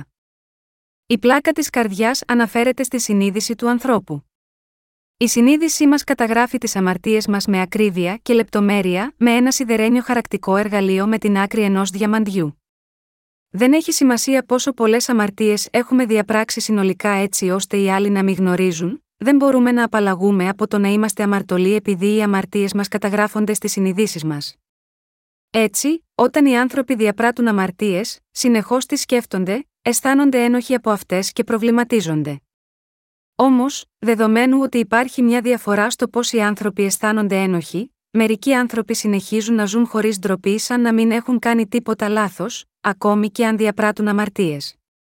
Όμως, αν άλλοι εξετάζουν προσεκτικά τις συνειδήσεις αυτών των ανθρώπων, υπάρχει πολλή αμαρτία που καταγράφεται εκεί. Οι συνειδήσεις τους είναι απλά παχές και οι επιθυμίες τους είναι πολύ ισχυρές, γάμα γιώτα, αυτό διαφωνούν με τις συνειδήσεις τους. Αλλά η αμαρτία δεν είναι γραμμένη μόνο στην πλάκα της καρδιάς. Καταγράφεται επίσης και στα βιβλία της κρίσης που βρίσκονται ανοιχτά στην παρουσία του Θεού. Ακριβώς όπως πρέπει να υπάρχουν δύο ή περισσότεροι μάρτυρες στον κόσμο για να υπάρξει αποτέλεσμα, ο Θεός καταγράφει τις αμαρτίες των ανθρώπων στις πλάκες της καρδιάς τους και στα βιβλία της κρίσης. Ο Θεός ήξερε ότι οι άνθρωποι θα πάνε μπροστά του και θα προσπαθήσουν να κρύψουν τις αμαρτίες τους ως το τέλος και θα αντιμιλήσουν λέγοντας: Εγώ δεν διέπραξα αμαρτία. Ποτέ δεν το έκανα. Δεν με είδες. Γιατί μου λες ότι έχω αμαρτία, όταν δεν ξέρεις καλά, ως εκ τούτου, κατέγραψε τις αμαρτίες τους στις πλάκες της καρδιάς τους και, επίσης, στα βιβλία της κρίσης. Οι αμαρτίες που είναι γραμμένες ασφαλώς με ένα σιδερένιο χαρακτικό εργαλείο και με την άκρη ενός διαμαντιού, διαγράφονται αν κάποιος λάβει την άφεση όλων των αμαρτιών του μέσω του Ευαγγελίου του Ήδατος και του Πνεύματος. Αλλά εκείνοι που δεν πιστεύουν ότι ο Ιησούς Χριστός είναι ο σωτήρας τους ή και ότι ο Ιωάννης ο Βαπτιστής ήρθε με την οδό της δικαιοσύνης, θα υποστούν κάποια μέρα την τρομακτική οργή του Θεού για τις αμαρτίες τους. Οι άνθρωποι που είναι κάτω από κατάρα, επειδή δεν μπόρεσαν να λάβουν την άφεση των αμαρτιών τους, πάνε οπωσδήποτε στον άδει όταν πάνε ενώπιον του Θεού, επειδή οι αμαρτίες τους είναι γραμμένες στις πλάκες της καρδιάς τους. Όπως λέει στη βίβλο, ότι άρα λοιπόν έκαστο Σιμών περί αυτού θέλει δώσει λόγον εις τον Θεόν Ρωμαίους 14 και 12, εμείς θα δώσουμε προσωπικά απολογισμό στον Θεό όταν πάμε μπροστά του, για όλες τις αμαρτίες μας, ακριβώς όπως είναι χαραγμένες στην πλάκα της καρδιάς. Μπορείτε να πείτε, Είμαι ο Κάπα Κιμ, από τη Δημοκρατία της Κορέας. Γεννήθηκα στη γη και διέπραξα αμαρτίες από τότε που γεννήθηκα. Έχω διαπράξει τόσο πολλές αμαρτίες κάθε μέρα από το πρωί ως το βράδυ, που είναι δύσκολο για μένα να μιλήσω για όλες αυτές. Δεν ήταν πολύ σοβαρό όταν ήμουν νέος, αλλά μετά που έγινα 15 ετών, διέπραξα αμαρτίες σε πλήρη κλίμακα. Είχα τόσο πολύ διασκέδαση διαπράττοντας αμαρτίες, αλλά όταν πέρασα την ηλικία των 20 ετών και έγινα 25, οι αμαρτίες άρχισαν σταδιακά να συσσωρεύονται στη συνείδησή μου. Είχα τόσες πολλές αμαρτίες που δεν θα μπορούσα να τις αναφέρω κάθε μία που διέπραξα. Από τη στιγμή που γεννήθηκα μέχρι που πέθανα, εκτός από όταν κοιμόμουν, έχω διαπράξει αμαρτίες κάθε στιγμή που τα μάτια μου ήταν ανοιχτά και έτσι ήρθα εδώ. Τότε, ο Θεός θα ρωτήσει, Μήπως ξέρεις και πιστεύεις στο Ευαγγέλιο του ύδατο και του πνεύματος, ακόμα και αν το πρόσωπο αυτό θέλει να πει ψέματα και να πει ναι, θα αναγκαστεί να πει την αλήθεια, λέγοντας, Όχι, ποτέ δεν ενδιαφέρθηκα για αυτό. Τότε, ο Θεός θα ρωτήσει κάτι άλλο. Λοιπόν, πώς αντιμετωπίζεις την αμαρτία στην καρδιά σου, έχω δοκιμάσει κάθε τρόπο για την επίλυσή τους, αλλά παραμένουν μέσα στην καρδιά μου όπως ακριβώς ήταν. Τότε, ο Θεός θα πει: Θα πας στον Άδη. Θα πάω στον Άδη, ναι. Αλλά ακόμη και έτσι, Θεέ, σε παρακαλώ. Ακόμα και έτσι, τι, όποιος έχει αμαρτία πρέπει να πάει στον Άδη. Έτσι, δεν έδωσα εγώ το Ευαγγέλιο του ύδατο και του πνεύματος με το οποίο κάποιος μπορεί να λάβει τη σωτηρία από την αμαρτία, το έκανα, αλλά από τη στιγμή που δεν το δέχτηκες, ούτε εγώ μπορώ να κάνω τώρα κάτι. Αντίο, και καλή διασκέδαση στον Άδη. Εάν στην πλάκα της καρδιάς ενός ανθρώπου οι αμαρτίες του δεν έχουν καθαριστεί ενώ ζει σε αυτή τη γη, δεν μπορεί να πάει στον ουρανό, αδιάφορο ποιος είναι. Αυτό σημαίνει ότι αν οι αμαρτίες στην πλάκα της καρδιάς του δεν φύγουν, θα πάει στον άδει ακόμα και αν πίστευε στον Ιησού ως σωτήρα του. Αλλά υπάρχουν άνθρωποι που προσπαθούν να εξαπατήσουν τη συνείδησή τους, ακόμη και όταν πηγαίνουν ενώπιον του Θεού. Επιμένουν απολύτως ενώπιον του Θεού ότι δεν έχουν αμαρτία. Αν κοιτάξουμε στην Αποκάλυψη 20 και 12, λέει ότι υπάρχουν δύο είδη βιβλίων όταν πηγαίνουμε ενώπιον του Θεού. Το ένα είναι το βιβλίο της ζωής και τα άλλα είναι τα βιβλία της κρίσης. Τα βιβλία της κρίσης είναι τα βιβλία των έργων. Οι αμαρτίες του λαού καταγράφονται μία προς μία στα βιβλία των έργων και στηβάζονται σαν ένα βουνό ενώπιον του Θεού. Όμως, δεδομένου ότι υπάρχει μόνο μια λίστα με ονόματα γραμμένα στο βιβλίο της ζωής, μπορούμε να πούμε ότι δεν είναι τόσο μεγάλη. Σε αυτό το βιβλίο έχει καταγραφεί ο οποίος αναγεννήθηκε από το νερό και το πνεύμα και έχει λάβει την άφεση των αμαρτιών του, και τι είδους αμοιβές θα τους δώσει ο Θεός. Ο Θεός ξέρει όλα αυτά τα πράγματα. Ο Θεός όρισε έναν άγγελο σε κάθε άνθρωπο και οι άγγελοι ακολουθούν μαζί τους και καταγράφουν όλες τις δράσεις τους με λεπτομέρειες. Επίσης, είναι γραμμένο στο καταματθέον ότι ο καθένας έχει έναν άγγελο. Έτσι, επειδή ο Θεός λαβαίνει έκθεση για όλα όσα μας αφορούν και βλέπει τα πράγματα προσωπικά, δεν μπορούμε να τον εξαπατήσουμε. Ακόμη και αν θέλουμε να παραπλανήσουμε τις συνειδήσεις μας, επιμένοντας, Εγώ δεν διέπραξα αμαρτία, ένα τέτοιο ακραίο επιχείρημα δεν θα λειτουργήσει εμπρός στα βιβλία των έργων που γράφονται ενώπιον του Θεού. Ο Θεός όρισε το σύστημα θυσιών για το καλό του ανθρώπου και τους άφησε να λάβουν την άφεση των αμαρτιών τους.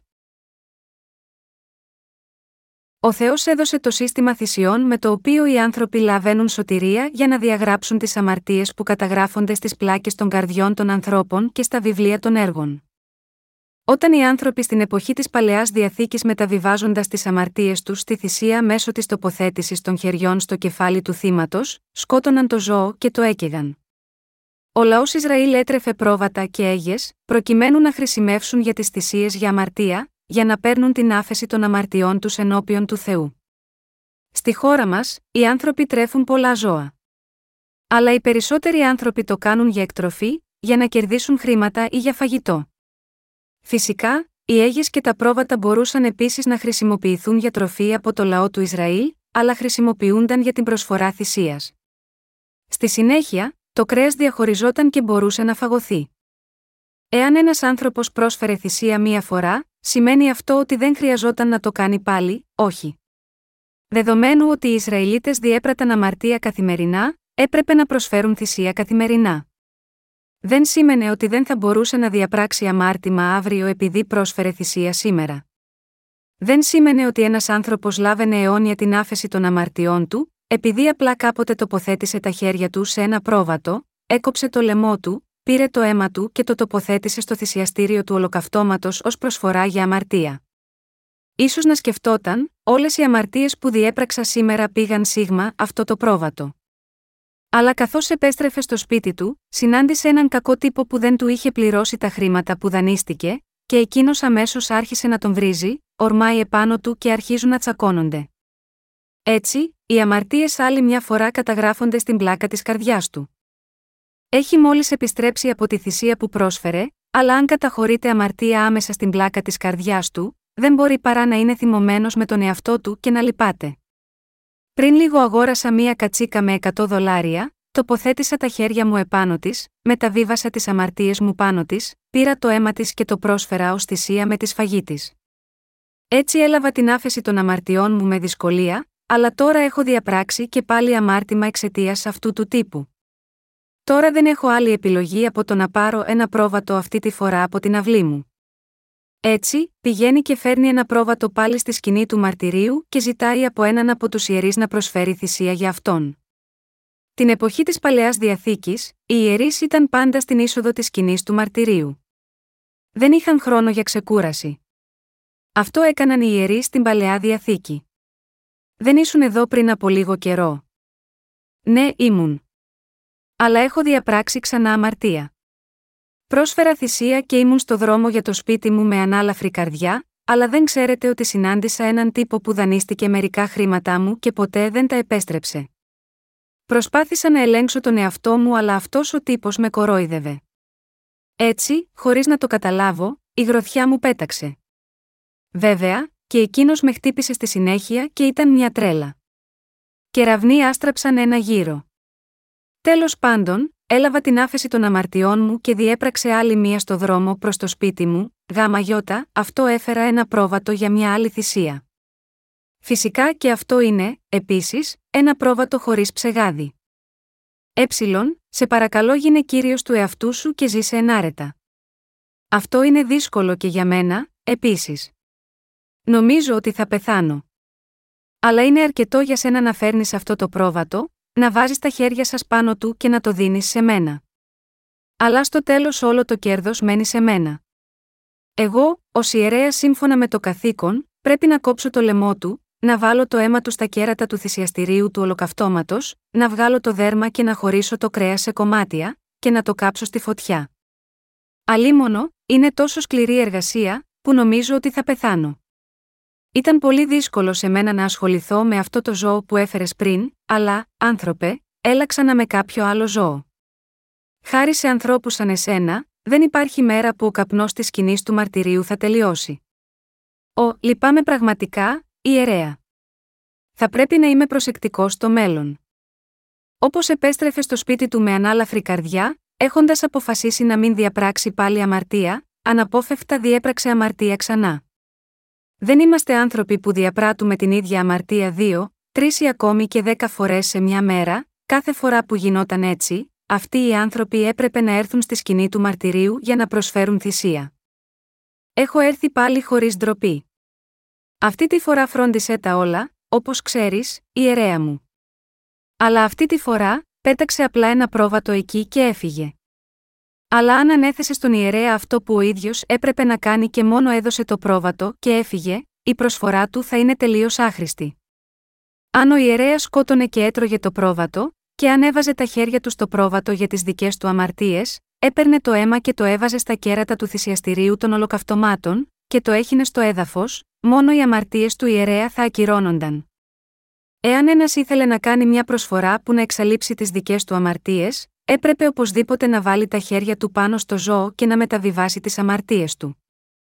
Στη συνέχεια, όλες οι αμαρτίες στα βιβλία των έργων και στην πλάκα της καρδιάς του θα διαγράφονταν σύμφωνα με τον νόμο που λέει: Ο μισθός της αμαρτίας είναι θάνατος, κόβοντας το λαιμό του προβάτου, χύνοντας το αίμα του μέχρι να πεθάνει, παίρνοντας το αίμα και βάζοντάς το στα τέσσερα κέρατα του θυσιαστηρίου των ολοκαυτωμάτων, και χύνοντας το υπόλοιπο αίμα στο έδαφος.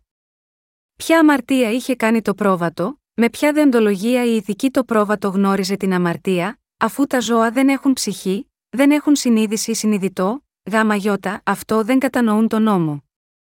Ω εκ τούτου, κανένα ζώο θυσίας δεν έχει καμία αμαρτίες. Τα πρόβατα απλώς έπρεπε να πεθάνουν, διότι είχαν λάβει τις αμαρτίες των ανθρώπων με την τοποθέτηση των χεριών τους. Ένα εντελώς αθώο πρόβατο, απλώς χρησιμοποιείται από τον Θεό στο υποκατάστατο του ανθρώπου για να σώσει τον άνθρωπο. Αυτό το ζώο δεν γνωρίζει την αμαρτία ούτε έχει αμαρτία. Οι άνθρωποι που ήθελαν να λάβουν την άφεση των αμαρτιών τους, έπρεπε οπωσδήποτε να τοποθετούν τα χέρια τους στο ζώο της θυσίας. Αφού έβαζαν τα χέρια τους στο κεφάλι του και μεταβίβαζαν τις αμαρτίες τους σε αυτό, έπρεπε να σκοτώσουν το ζώο.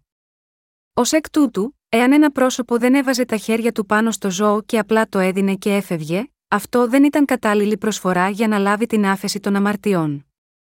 Εάν ένας άνθρωπος ήθελε να λάβει την άφεση των αμαρτιών του, έπρεπε οπωσδήποτε να βάλει τα χέρια του πάνω σε ένα άμομο ζώο και να χύσει το αίμα του, να βάλει το αίμα στα κέρατα του θυσιαστηρίου των ολοκαυτωμάτων, να χύσει το υπόλοιπο του αίματος στο έδαφος και, τέλος, να προσφέρει το κρέας του ενώπιον του Θεού, για να καεί στη φωτιά. Ο αμαρτωλός έπρεπε να βάλει τα χέρια του στο κεφάλι του ζώου και ο ίδιος να το σκοτώσει, αλλά τα υπόλοιπα έπρεπε να τα κάνει ο ιερέας. Δεδομένου ότι οι άνθρωποι είχαν την τάση να διαπράττουν αμαρτίες αρκετές δεκάδες φορές σε μία μόνο μέρα, δεν μπορούσαν να προσφέρουν θυσία κάθε φορά που διέπραταν την αμαρτία. Δεδομένου ότι ένας άνθρωπος μπορούσε να πάρει και να προσφέρει τρία πρόβατα ως θυσία χθες και έπρεπε να πάει στη σκηνή του μαρτυρίου την επόμενη μέρα, Επίσης, θα έπρεπε να σκοτώσει τουλάχιστον 365 ζώα το χρόνο εάν πήγαινε σκηνή του μαρτυρίου κατά μέσο όρο μία φορά την ημέρα για ένα χρόνο. Αν ήταν έτσι, δεν θα ήταν δυνατό για ένα άτομο να αναθρέφει τόσα πρόβατα. Όμως, ένας τέτοιος άνθρωπος θα είχε την επιθυμία να σταματήσει να προσφέρει θυσίες γιατί θα ήταν ενοχλητικό να προσφέρει θυσία καθημερινά και να διαπράττει αμαρτία και πάλι αύριο. Ω εκ τούτου, θα παρετούνταν λέγοντας: Εγώ θα διαπράξω αμαρτία ξανά αύριο, ακόμη και αν προσφέρω θυσία σήμερα, διότι θα σκεφτόταν με απογοήτευση: Δεν είμαι καλός. Δεν μπορώ να το κάνω. Δεν είμαι καλός. Επειδή ο Θεός ήξερε καλά τις αδυναμίες μας, έδωσε έναν τρόπο που θα εξηλαίωνε την αμαρτίες που διαπράττονταν από όλους τους Ισραηλίτες σε ένα χρόνο. Για να λάβει την άφεση των αμαρτιών ενός χρόνου, ο λαός του Ισραήλ ετοιμάζονταν δύο τράγοι. Ο αρχιερέας, αντί όλων των αμαρτωλών, έβαζε τα χέρια του στο κεφάλι του πρώτου τράγου, ως αντιπρόσωπος του λαού του Ισραήλ ενώπιον του Θεού. Και έχινε το αίμα του, κόβοντας το λαιμό του. Ράντιζε τότε το αίμα επτά φορές στην ανατολική πλευρά του ηλαστηρίου. Κύριε Θεέ! Κοίτα αυτό το αίμα. Φτερωτοί άγγελοι κάλυπταν το καπάκι που κάλυπτε την κυβωτό της διαθήκης, και ο αρχιερέας ράντιζε το αίμα πάνω και εμπρός του επτά φορές, Λεβιτικών 16, 15, 16. Δύο τράγοι θυσίας απαιτούνταν για την προσφορά της ημέρας της εξηλαίωσης. Ο ένας χρησιμοποιούνταν για την προσφορά του στη σκηνή του μαρτυρίου του Θεού. Όταν ο αρχιερέας έβαζε τα χέρια του στο κεφάλι του, έκοβε το λαιμό του και τον σκότωνε, το αίμα έτρεχε. Έπαιρνε τότε το αίμα και έμπαινε στα άγια των Αγίων για να αγιάσει τη σκηνή και όλα τα αντικείμενα που ήταν εκεί. Στη συνέχεια, ο αρχιερέας έπρεπε να τοποθετήσει τα χέρια του στο κεφάλι του άλλου τράγου, του αποδιοπομπαίου τράγου, ενώπιον του λαού, και ένας άνθρωπος που είχε επιλεγεί προηγουμένως τον έπαιρνε στην έρημο. Έτσι, αυτό το εξυλαστήριο θύμα έπαιρνε όλες τις ετήσιε αμαρτίες του λαού Ισραήλ στην έρημο, που ήταν χωρίς νερό και χόρτο, εκεί βέλαζε, περιπλανιόταν γύρω και πέθαινε από δίψα. Δύο θύματα χρειάζονταν, δεδομένου ότι η θυσία γινόταν δύο φορές με αυτόν τον τρόπο. Αυτή ήταν η προσφορά της ημέρας της εξηλαίωσης. Αλλά αυτή δεν ήταν μια τέλεια προσφορά. Δεδομένου ότι έπρεπε να προσφέρουν μια τέτοια θυσία κάθε χρόνο, ήταν μια προσφορά που τους θύμιζε την αμαρτία, Εβραίους 10, 3, 4. Τώρα, ο Θεός ήθελε να ιδρύσει μια αιώνια, αμετάβλητη προσφορά σωτηρίας στη θέση της ατελούς προσφοράς που έπρεπε να προσφέρεται κατ' επανάληψη κάθε χρόνο. Έτσι, υποσχέθηκε να προσφέρει τον εαυτό του ως την αιώνια θυσία ώστε να μην χρειάζεται πλέον καμία προσφορά περί αμαρτίας. Η αιώνια θυσία της λύτρωσης που δόθηκε από τον Θεό, εκπληρώθηκε από τον Ιησού όταν βαφτίστηκε από τον Ιωάννη τον Βαπτιστή. Ο Θεός μας θυμίζει τον εαυτό του ως τον απαραίτητο αρχιερέα και τη θυσία για μια αιώνια προσφορά, ακριβώς σύμφωνα με τον νόμο της σωτηρίας που εκείνος προγραμμάτισε ακόμη πριν από την αρχή του κόσμου. Αυτό ήταν το έργο του Ιωάννη του Βαπτιστή και του Ιησού. Το βάπτισμα που ο Ιωάννης έδωσε στον Ιησού στον Ιορδάνη ποταμό, ήταν το ίδιο με την τοποθέτηση των χεριών της παλαιάς διαθήκης. Με άλλα λόγια, ο Ισού, όπως ο άμομο αμνός της θυσίας, ήρθε σε αυτή τη γη και έλαβε το βάπτισμα από τον Ιωάννη τον Βαπτιστή, τον αντιπρόσωπο της ανθρωπότητας. Με αυτόν τον τρόπο, ανέλαβε τις αμαρτίες όλου του κόσμου. Ο Ισού, ο οποίος έλαβε τη μεταβίβαση της αμαρτίας, κρεμάστηκε στον Σταυρό και έλαβε όλη την καταδίκη για όλες αυτές τις αμαρτίες. Η δικαιοσύνη του Θεού και η κρίση του εκπληρώθηκαν σε αυτή τη γη μέσω του Ιησού που πρόσφερε αυτή τη θυσία. Από δε των ημερών Ιωάννου του Βαπτιστού έως του νυν η βασιλεία των ουρανών βιάζεται, και οι βιαστέ αρπάζουσιν αυτήν. Διότι πάντες οι προφήτε και ο νόμος έως Ιωάννου προεφήτευσαν. Και αν θέλετε να δεχθείτε τούτο, αυτός είναι ο Ηλίας, ως της έμελε να έλθει κατά Ματθαίων 11, 12, 14. Ο Ιωάννης ο Βαπτιστής δεν ήταν μόνο ο εκπρόσωπος του λαού του Ισραήλ. Ήταν ο αντιπρόσωπος όλης της ανθρωπότητας. Κλήθηκε να είναι ο μεγαλύτερος άνθρωπος μεταξύ όλων των ανθρώπων που γεννήθηκαν από γυναίκες.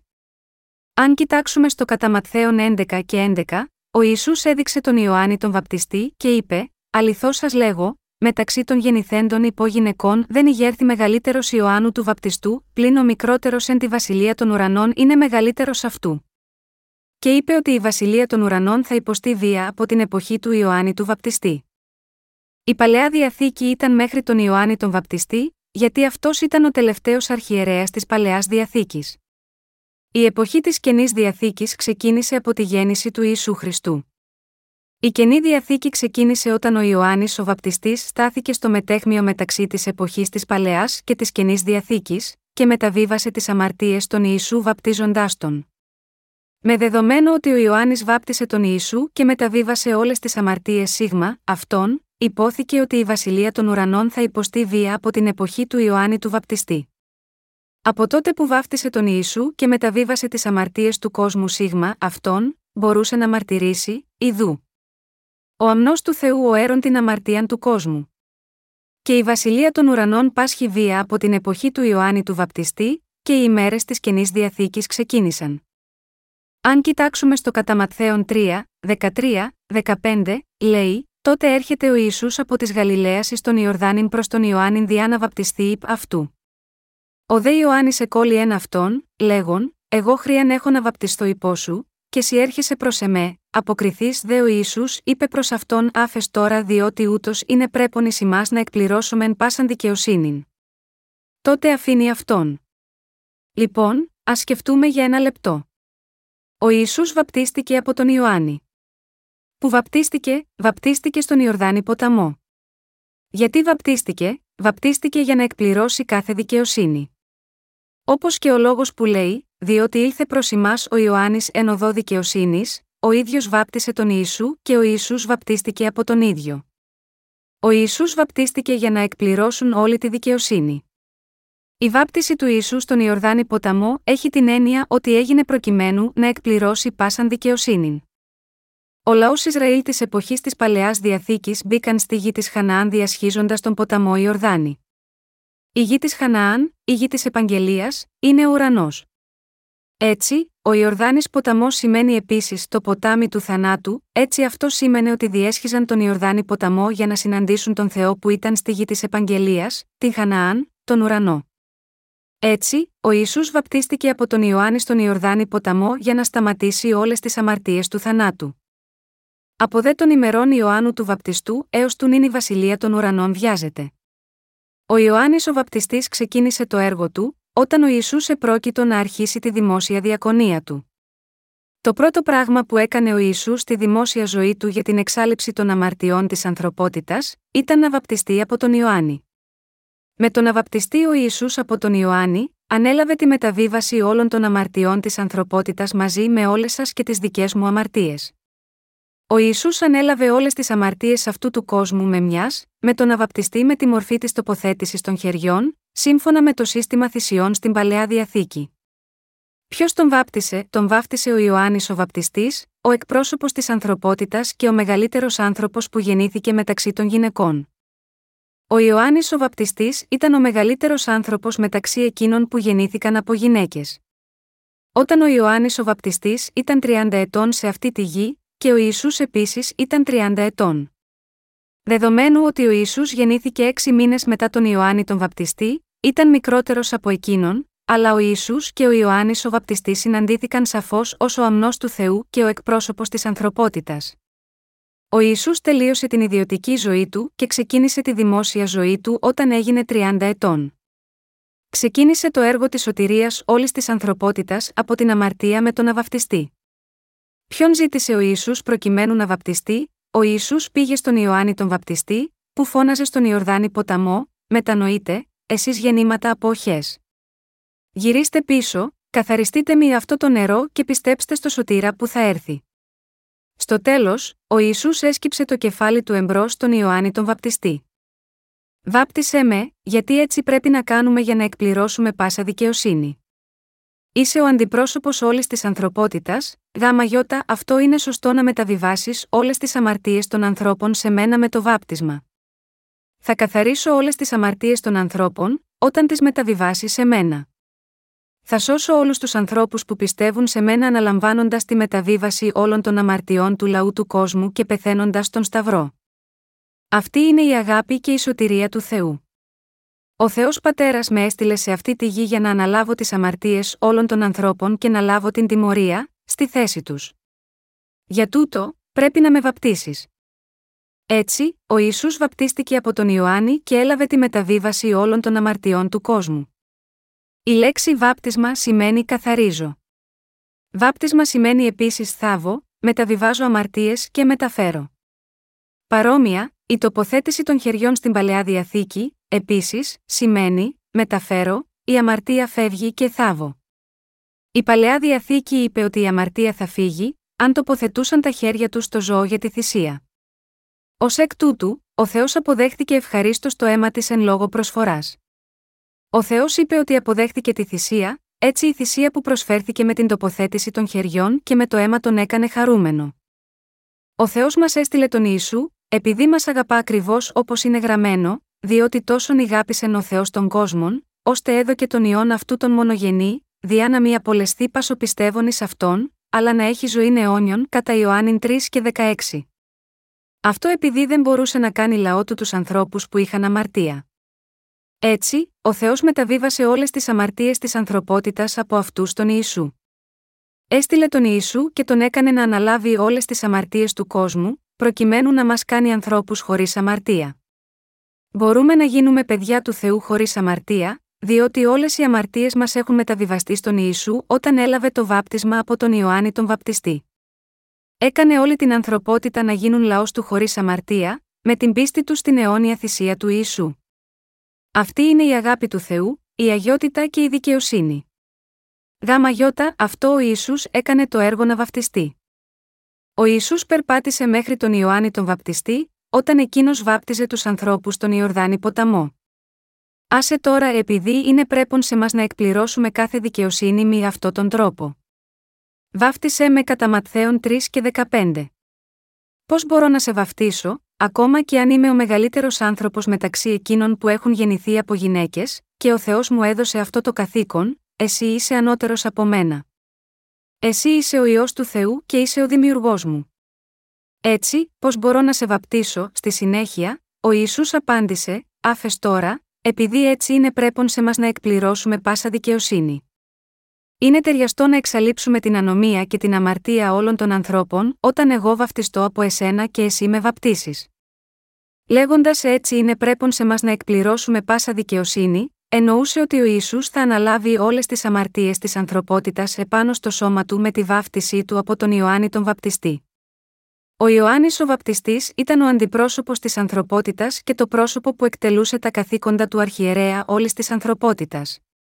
Δεδομένου ότι ήταν ο τελευταίος αρχιερέας της παλαιάς διαθήκης, αυτός βάπτισε τον Ιησού για να μεταβιβάσει τις αμαρτίες του κόσμου Σίγμα, αυτόν. Ο Ιωάννης ο Βαπτιστής ήταν το μόνο πρόσωπο που είχε τα προσόντα για να βαπτίσει τον Ιησού, τον αμνό του Θεού και ιό του Θεού. Ο Ιησούς βαφτίστηκε από τον αρχιερέα της γης επειδή ήταν ο αμνός του Θεού, που ήρθε για να εξαλείψει όλες τις αμαρτίες του κόσμου. Θεωρούμενος μέσα από την παλαιά διαθήκη, ο Ιησούς ήταν ο αμνός του Θεού, που ήταν η προσφορά της εξηλαίωσης, και ο Ιωάννης ο Βαπτιστής ήταν ο αρχιερέας. Έτσι ο Ιησούς είπε: Είσαι το πρόσωπο που θα μεταβιβάσει όλες τις αμαρτίες των ανθρώπων σε μένα. Βάπτισε με. Ο Ιωάννης ο Βαπτιστής αρνήθηκε στον Ιησού όταν του είπε αυτό, αλλά ο Ιησούς διέταξε: Κάνε το. Έτσι, είναι πρέπον σε μας για να εκπληρώσουμε πάσα δικαιοσύνη. Σε προστάζω. Βάπτισε με. Μεταβίβασε τις αμαρτίες της ανθρωπότητας σε μένα, βαπτίζοντάς με με το βάπτισμα της τοποθέτησης των χεριών. Με την παραλαβή του βαπτίσματος της τοποθέτησης των χεριών από εσένα, θα αναλάβω να μεταφέρω τις αμαρτίες όλης της ανθρωπότητας και να τις καθαρίσω εντελώς. Το πιο δίκαιο έργο είναι να μεταβιβάσεις όλες τις αμαρτίες στο σώμα μου με το να με βαπτίσεις. Πρέπει να λάβω την καταδίκη αντί όλης της ανθρωπότητας εξαιτίας αυτών των αμαρτιών που θα μου μεταβιβάσεις. Αυτή είναι η σωτηρία και η αγάπη του Θεού. Ο Ιησούς παρότρινε τον Ιωάννη τον βαπτιστή να τον υπακούσει. Έτσι, ο Ιωάννης ο βαπτιστής τον βάπτισε. Ο Ιησούς είπε, άφες τώρα διότι ούτως είναι πρέπον εις ημάς να εκπληρώσομεν πάσαν δικαιοσύνην. Ματθαίος 3 και 15 Εδώ, η φράση πάσα δικαιοσύνη στα ελληνικά σημαίνει το πιο δίκαιο, αυτό που δεν έχει κανένα ελάττωμα. Για να καθαριστούν όλες οι αμαρτίες μας, πρέπει να πιστέψουμε στο δίκαιο έργο που εκτελέστηκε από τον Ιησού. Είμαστε, σαν εργοστάσια που παράγουμε αμαρτία από τη γέννησή μας. Αυτό συμβαίνει επειδή έχουμε κληρονομήσει τις αμαρτίες των γονέων μας από τη στιγμή που ήμασταν στις μήτρες των μητέρων μας. Γεννηθήκαμε σε αυτή τη γη έχοντας κληρονομήσει την αμαρτία του Αδάμ και της Εύας, που είναι η δημιουργή και παραγωγή της αμαρτίας που διαπράττουν αρκετές εκατοντάδες είδη προσωπικών αμαρτιών μέχρι να πεθάνουμε. Είμαστε παραγωγή αμαρτιών από την κουνιά μέχρι τον τάφο. Ποιος λοιπόν είναι εκείνος που σώζει τέτοια αμαρτωλά όντα και τα καθιστά δίκαια, είναι ο Ιησούς, ο ιό του Θεού, που βαφτίστηκε από τον Ιωάννη τον Βαπτιστή, έχισε το αίμα του και πέθανε. Ο κύριος μας είπε πως ήταν η μόνη και πιο σωστή και δίκαιη διαδικασία της σωτηρίας, να βαφτιστεί για την εξάλληψη όλων των αμαρτιών της ανθρωπότητας μια για πάντα. Ο Ιωάννης μεταβίβασε όλες τις αμαρτίες της ανθρωπότητας στον Ιησού και ο Ιησούς έλαβε στο σώμα του όλες τις αμαρτίες της ανθρωπότητας μέσω του βαπτίσματός του. Είπε ότι ήταν ο πιο κατάλληλος τρόπος. Πρέπει να πιστέψουμε αυτό που είπε. Μαζί με αυτό, πρέπει να πιστέψουμε στα δίκαια έργα που επιτέλεσε. Έτσι, λέγεται ότι ο Ιωάννης ήρθε με την οδό της δικαιοσύνης. Ο Ιωάννης διέδωσε τη σωστή αλήθεια. Είμαστε ανόητοι άνθρωποι που διαπράττουμε αμαρτία μέχρι τη μέρα που θα πεθάνουμε. Ωστόσο, όλες οι αμαρτίες μας μεταβιβάστηκαν στον Ιησού από τον Ιωάννη όταν τον βάπτισε στον Ιορδάνη ποταμό, το ποτάμι του θανάτου. Με τη μέθοδο αυτή, της τοποθέτησης των χεριών, ο Ιησούς εκπλήρωσε όλη τη δικαιοσύνη του Θεού με τον να πριν εσείς και εγώ γεννηθούμε σε αυτή τη γη, ο κύριος μας ήρθε σίγμα, αυτό τον κόσμο και επιτέλεσε τη σωτηρία μας. Όσο υπάρχει αυτός ο κόσμος, οι άνθρωποι που πλάστηκαν καθ ομοίωση Θεού, γεννιούνται και πεθαίνουν, και γεννιούνται και πεθαίνουν ξανά. Όλοι οι άνθρωποι διαπράττουν αμαρτίες όσο είναι ζωντανοί, και τελικά πεθαίνουν. Αυτό θα συμβαίνει μέχρι το τέλος αυτού του κόσμου. Ο Ιησούς ήρθε σε αυτή τη γη το ένα μετά Χριστόν, για να σώσει όλους αυτούς τους αμαρτωλούς ανθρώπους από τις αμαρτίες τους. Εκείνος βαπτίστηκε από τον Ιωάννη για να σώσει εμένα και εσάς από την αμαρτία. Ο Ιησούς βαπτίστηκε και εκπλήρωσε κάθε δικαιοσύνη, προκειμένου να σώσει όλους εμάς από την αμαρτία. Έχει εκπληρώσει κάθε δικαιοσύνη, δηλαδή, την άφεση των αμαρτιών, μέσω του βαπτίσματός του. Ο κύριος μας Ιησούς Χριστός ανέλαβε την ευθύνη όλων των αμαρτιών μας μέσω του βαπτίσματος. Όταν βαπτίστηκε ο Ισού, η φωνή του Θεού εξέφρασε την ικανοποίησή του, ακούστηκε από τον ουρανό, λέγοντας: Αυτός είναι ο ιό μου ο αγαπητός, με τον οποίο είμαι ευχαριστημένος. Ο Θεός είπε: Αυτός είναι ο αγαπημένος μου ιό. Ο ιό μου θα σας κάνει χωρίς αμαρτία παίρνοντας όλες τις αμαρτίες της ανθρωπότητας με αυτό το βάπτισμα. Εμείς αρχικά ήμασταν άνθρωποι που θα πηγαίναμε στον Άδη, λόγω των αμαρτιών μας, αλλά επειδή έχουμε γίνει άνθρωποι που κατέχουν τον ουρανό με την πίστη, πνευματικά έχουμε γίνει οι βιαστέ που πιστεύουν δυνατά στο έργο που έκαναν ο Ιησούς και ο Ιωάννης ο Βαπτιστής. Όπως ο Ιησούς έδωσε δωρεάν, ελπίζω να λάβετε δωρεάν. Μια μέρα, απόκτησα ένα ακριβό παιδικό ρολόι. Ήθελα να το δώσω σε ένα παιδί ως δώρο, και όπως ήρθαν τα πράγματα, τρία παιδιά πέρασαν από κοντά μου. Κάλεσα λοιπόν αυτά τα τρία παιδιά. Έψιλον, παιδιά, μια στιγμή. Ορίστε, κύριε, έχω ένα ρολόι και θα ήθελα να το δώσω σε ένα από εσάς. Ποιο το θέλει, νόμιζα ότι όλα θα το ζητούσαν, αλλά περιέργως, και τα τρία τους δίστασαν. Στη συνέχεια μίλησε το πρώτο παιδί. Σίγουρα δεν πρόκειται να το δώσεις πραγματικά. Μη ψέματα. Εγώ έτσι και αλλιώς δεν το χρειάζομαι. Και στη συνέχεια, μουρμούρισε στον εαυτό του. Τίποτα δεν είναι δωρεάν.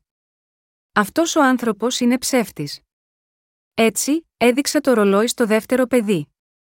Αυτό δίστασε αλλά το δέχτηκε. Φάνηκε ότι σκέφτηκε για λίγο και, στη συνέχεια μίλησε σαν να αμφέβαλε. Θα το πάρεις πίσω, έτσι δεν είναι, ή θα πεις σε όλους ότι το έκλεψα, έτσι δεν είναι, δεν μπορώ να το κρατήσω. Είναι επικίνδυνο να πάρω κάτι από κάποιον άλλον δωρεάν. Δεν θα το πάρω. Δεν το έχω ανάγκη. Είδα ότι αυτά τα παιδιά δεν ήταν πρόθυμα να δεχθούν ένα δώρο, ακόμη και όταν θέλησα να τους το δώσω, και πήρα το ρολόι πίσω με κάπως πικρή καρδιά, ενώ αναρωτιόμουν αν θα πρέπει να δυσανασχετώ που ο κόσμος κάνει έτσι. Στη συνέχεια, τα μάτια του τρίτου παιδιού έλαμψαν και μίλησε. Δώστε το σίγμα εμένα, παρακαλώ. Εγώ γρήγορα έβγαλα το ρολόι και του το έδωσα. Σας ευχαριστώ, κύριε. Αλλά δεν μπορείτε να πάρετε πίσω αυτό που έχετε δώσει. Αν το κάνετε, θα πούμε ότι δεν είστε εντάξει άνθρωπος. Αυτό το παιδί στη συνέχεια έβαλε το ρολόι στο αριστερό του χέρι και του άρεσε. Η καρδιά μου φωτίστηκε για πρώτη φορά, εξαιτίας του τρίτου παιδιού. Ήταν πολύ χαριτωμένο και αγαπητό που με πίστεψε όταν του είπα ότι απλώς θα του το δώσω δωρεάν, το αποδέχτηκε και ήταν ευχαριστημένο, και το έδεσε στο χέρι του. Μια σωστή καρδιά που πιστεύει στον κύριο είναι όπως η καρδιά αυτού του τρίτου παιδιού.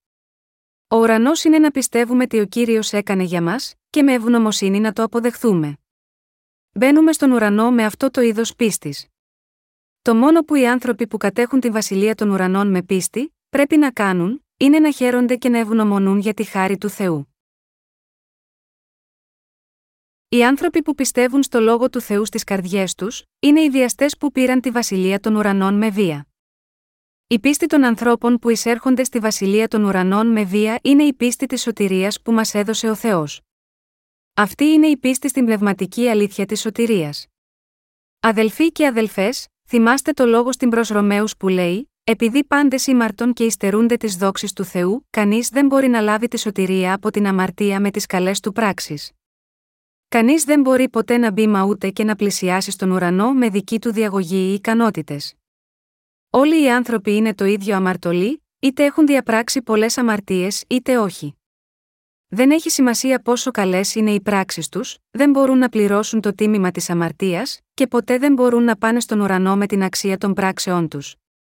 Έτσι, ποιος πηγαίνει στον ουρανό; Όπως όταν η Αγία Γραφή είπε, οι διαστέ λαμβάνουν σε αυτήν, Μόνο οι άνθρωποι που πιστεύουν ότι ο κύριος έχει εξηλαιώσει τις αμαρτίες μας μέσω του Ευαγγελίου του Ήδατος και του Πνεύματος μπορούν να πάρουν και να έχουν τη βασιλεία των ουρανών με πίστη. Οι άνθρωποι που έχουν λάβει τη σωτηρία από την αμαρτία με πίστη στο Ευαγγέλιο του Ήδατος και του Πνεύματος μπήκαν στη βασιλεία των ουρανών. Κύριε, Πιστεύω ότι ο Ιησούς ήρθε στη γη για να σώσει εμάς τους αμαρτωλούς, έλαβε το βάπτισμα της τοποθέτησης των χεριών από τον Ιωάννη τον Βαπτιστή, για να αναλάβει όλες τις αμαρτίες μας με μιας. Ήρθε σε αυτή τη γη και το έκανες αυτό. Γιατί δεν πιστεύω, Κύριε, πιστεύω. Ευχαριστώ για τη χάρη της σωτηρίας με την οποία εξηλαίωσες όλες τις αμαρτίες μου. Ο Θεός είναι ευχαριστημένος και αγαπά όσους παίρνουν τη βασιλεία των ουρανών με ευγνωμοσύνη μέσω μιας πίστης όπως αυτή. Η Αγία Γραφή, που είναι ο Λόγος του Θεού, δεν λέει ποτέ ψέματα και λέει την πραγματική αλήθεια. Ποτέ δεν έχει αλλάξει και συνεχίζει να εκδίδεται από την αρχή του κόσμου μέχρι τώρα. Η Αγία Γραφή είναι ο λόγος του Θεού. Τι μπορούμε να πιστεύουμε αν δεν πιστεύουμε στο λόγο του Θεού, είναι σαφώς γραμμένο στο λόγο του Θεού ότι ο Ιησούς εκπλήρωσε όλη τη δικαιοσύνη όταν βαφτίστηκε. Οι άνθρωποι πρέπει να πάνε στον Άδη, επειδή έχουν αμαρτία. Αλλά λέει ότι ο Ιησούς ανέλαβε τις αμαρτίες των ανθρώπων, όλες με τη βάπτισή του από τον Ιωάννη τον Βαπτιστή. Η Αγία Γραφή από την αρχή μέχρι το τέλος λέει ότι ο ίσου έκανε όλους τους ανθρώπους χωρίς αμαρτία με το βάπτισμά του. Αφού ο ίσου ανέλαβε τις αμαρτίες του κόσμου με τον αβαπτιστή, ύστερα έχισε το αίμα του στον Σταυρό. Ο ίσου έλαβε την τοποθέτηση των χεριών, βυθίστηκε στο νερό και βγήκε πάλι, και αυτό αναφέρεται στη ανάληψη όλων των αμαρτιών της ανθρωπότητας, με το θάνατό του στον Σταυρό, και την ανάστασή του από τους νεκρούς. Ο Ισού ανέλαβε προσωπικά όλες τις αμαρτίες μας μέσω του βαπτίσματός του, στη συνέχεια καρφώθηκε στο Σταυρό και πέθανε και αναστήθηκε την τρίτη ημέρα μετά το θάνατό του. Τώρα κάθεται στα δεξιά του θρόνου του Πατέρα Θεού και διαβεβαιώνει τους ανθρώπους που πιστεύουν στον Ιησού Χριστό ως σωτήρα τους, με λόγια όπως Δεν έχετε αμαρτία. Ο Ισού ήρθε σε αυτή τη γη για να μας καταστήσει χωρίς αμαρτία και αυτό είναι η δικαιοσύνη του Θεού. Είναι η σωτηρία του Θεού. Πρέπει να πιστέψετε το γεγονός αυτό στις καρδιές σας. Το Ευαγγέλιο του Ήδατος και του Πνεύματος είναι η αλήθεια που πρέπει να είναι στις καρδιές σας και τη δική μου. Πρέπει να πιστεύετε στην καρδιά σας το λόγο που έχετε ακούσει μέχρι τώρα.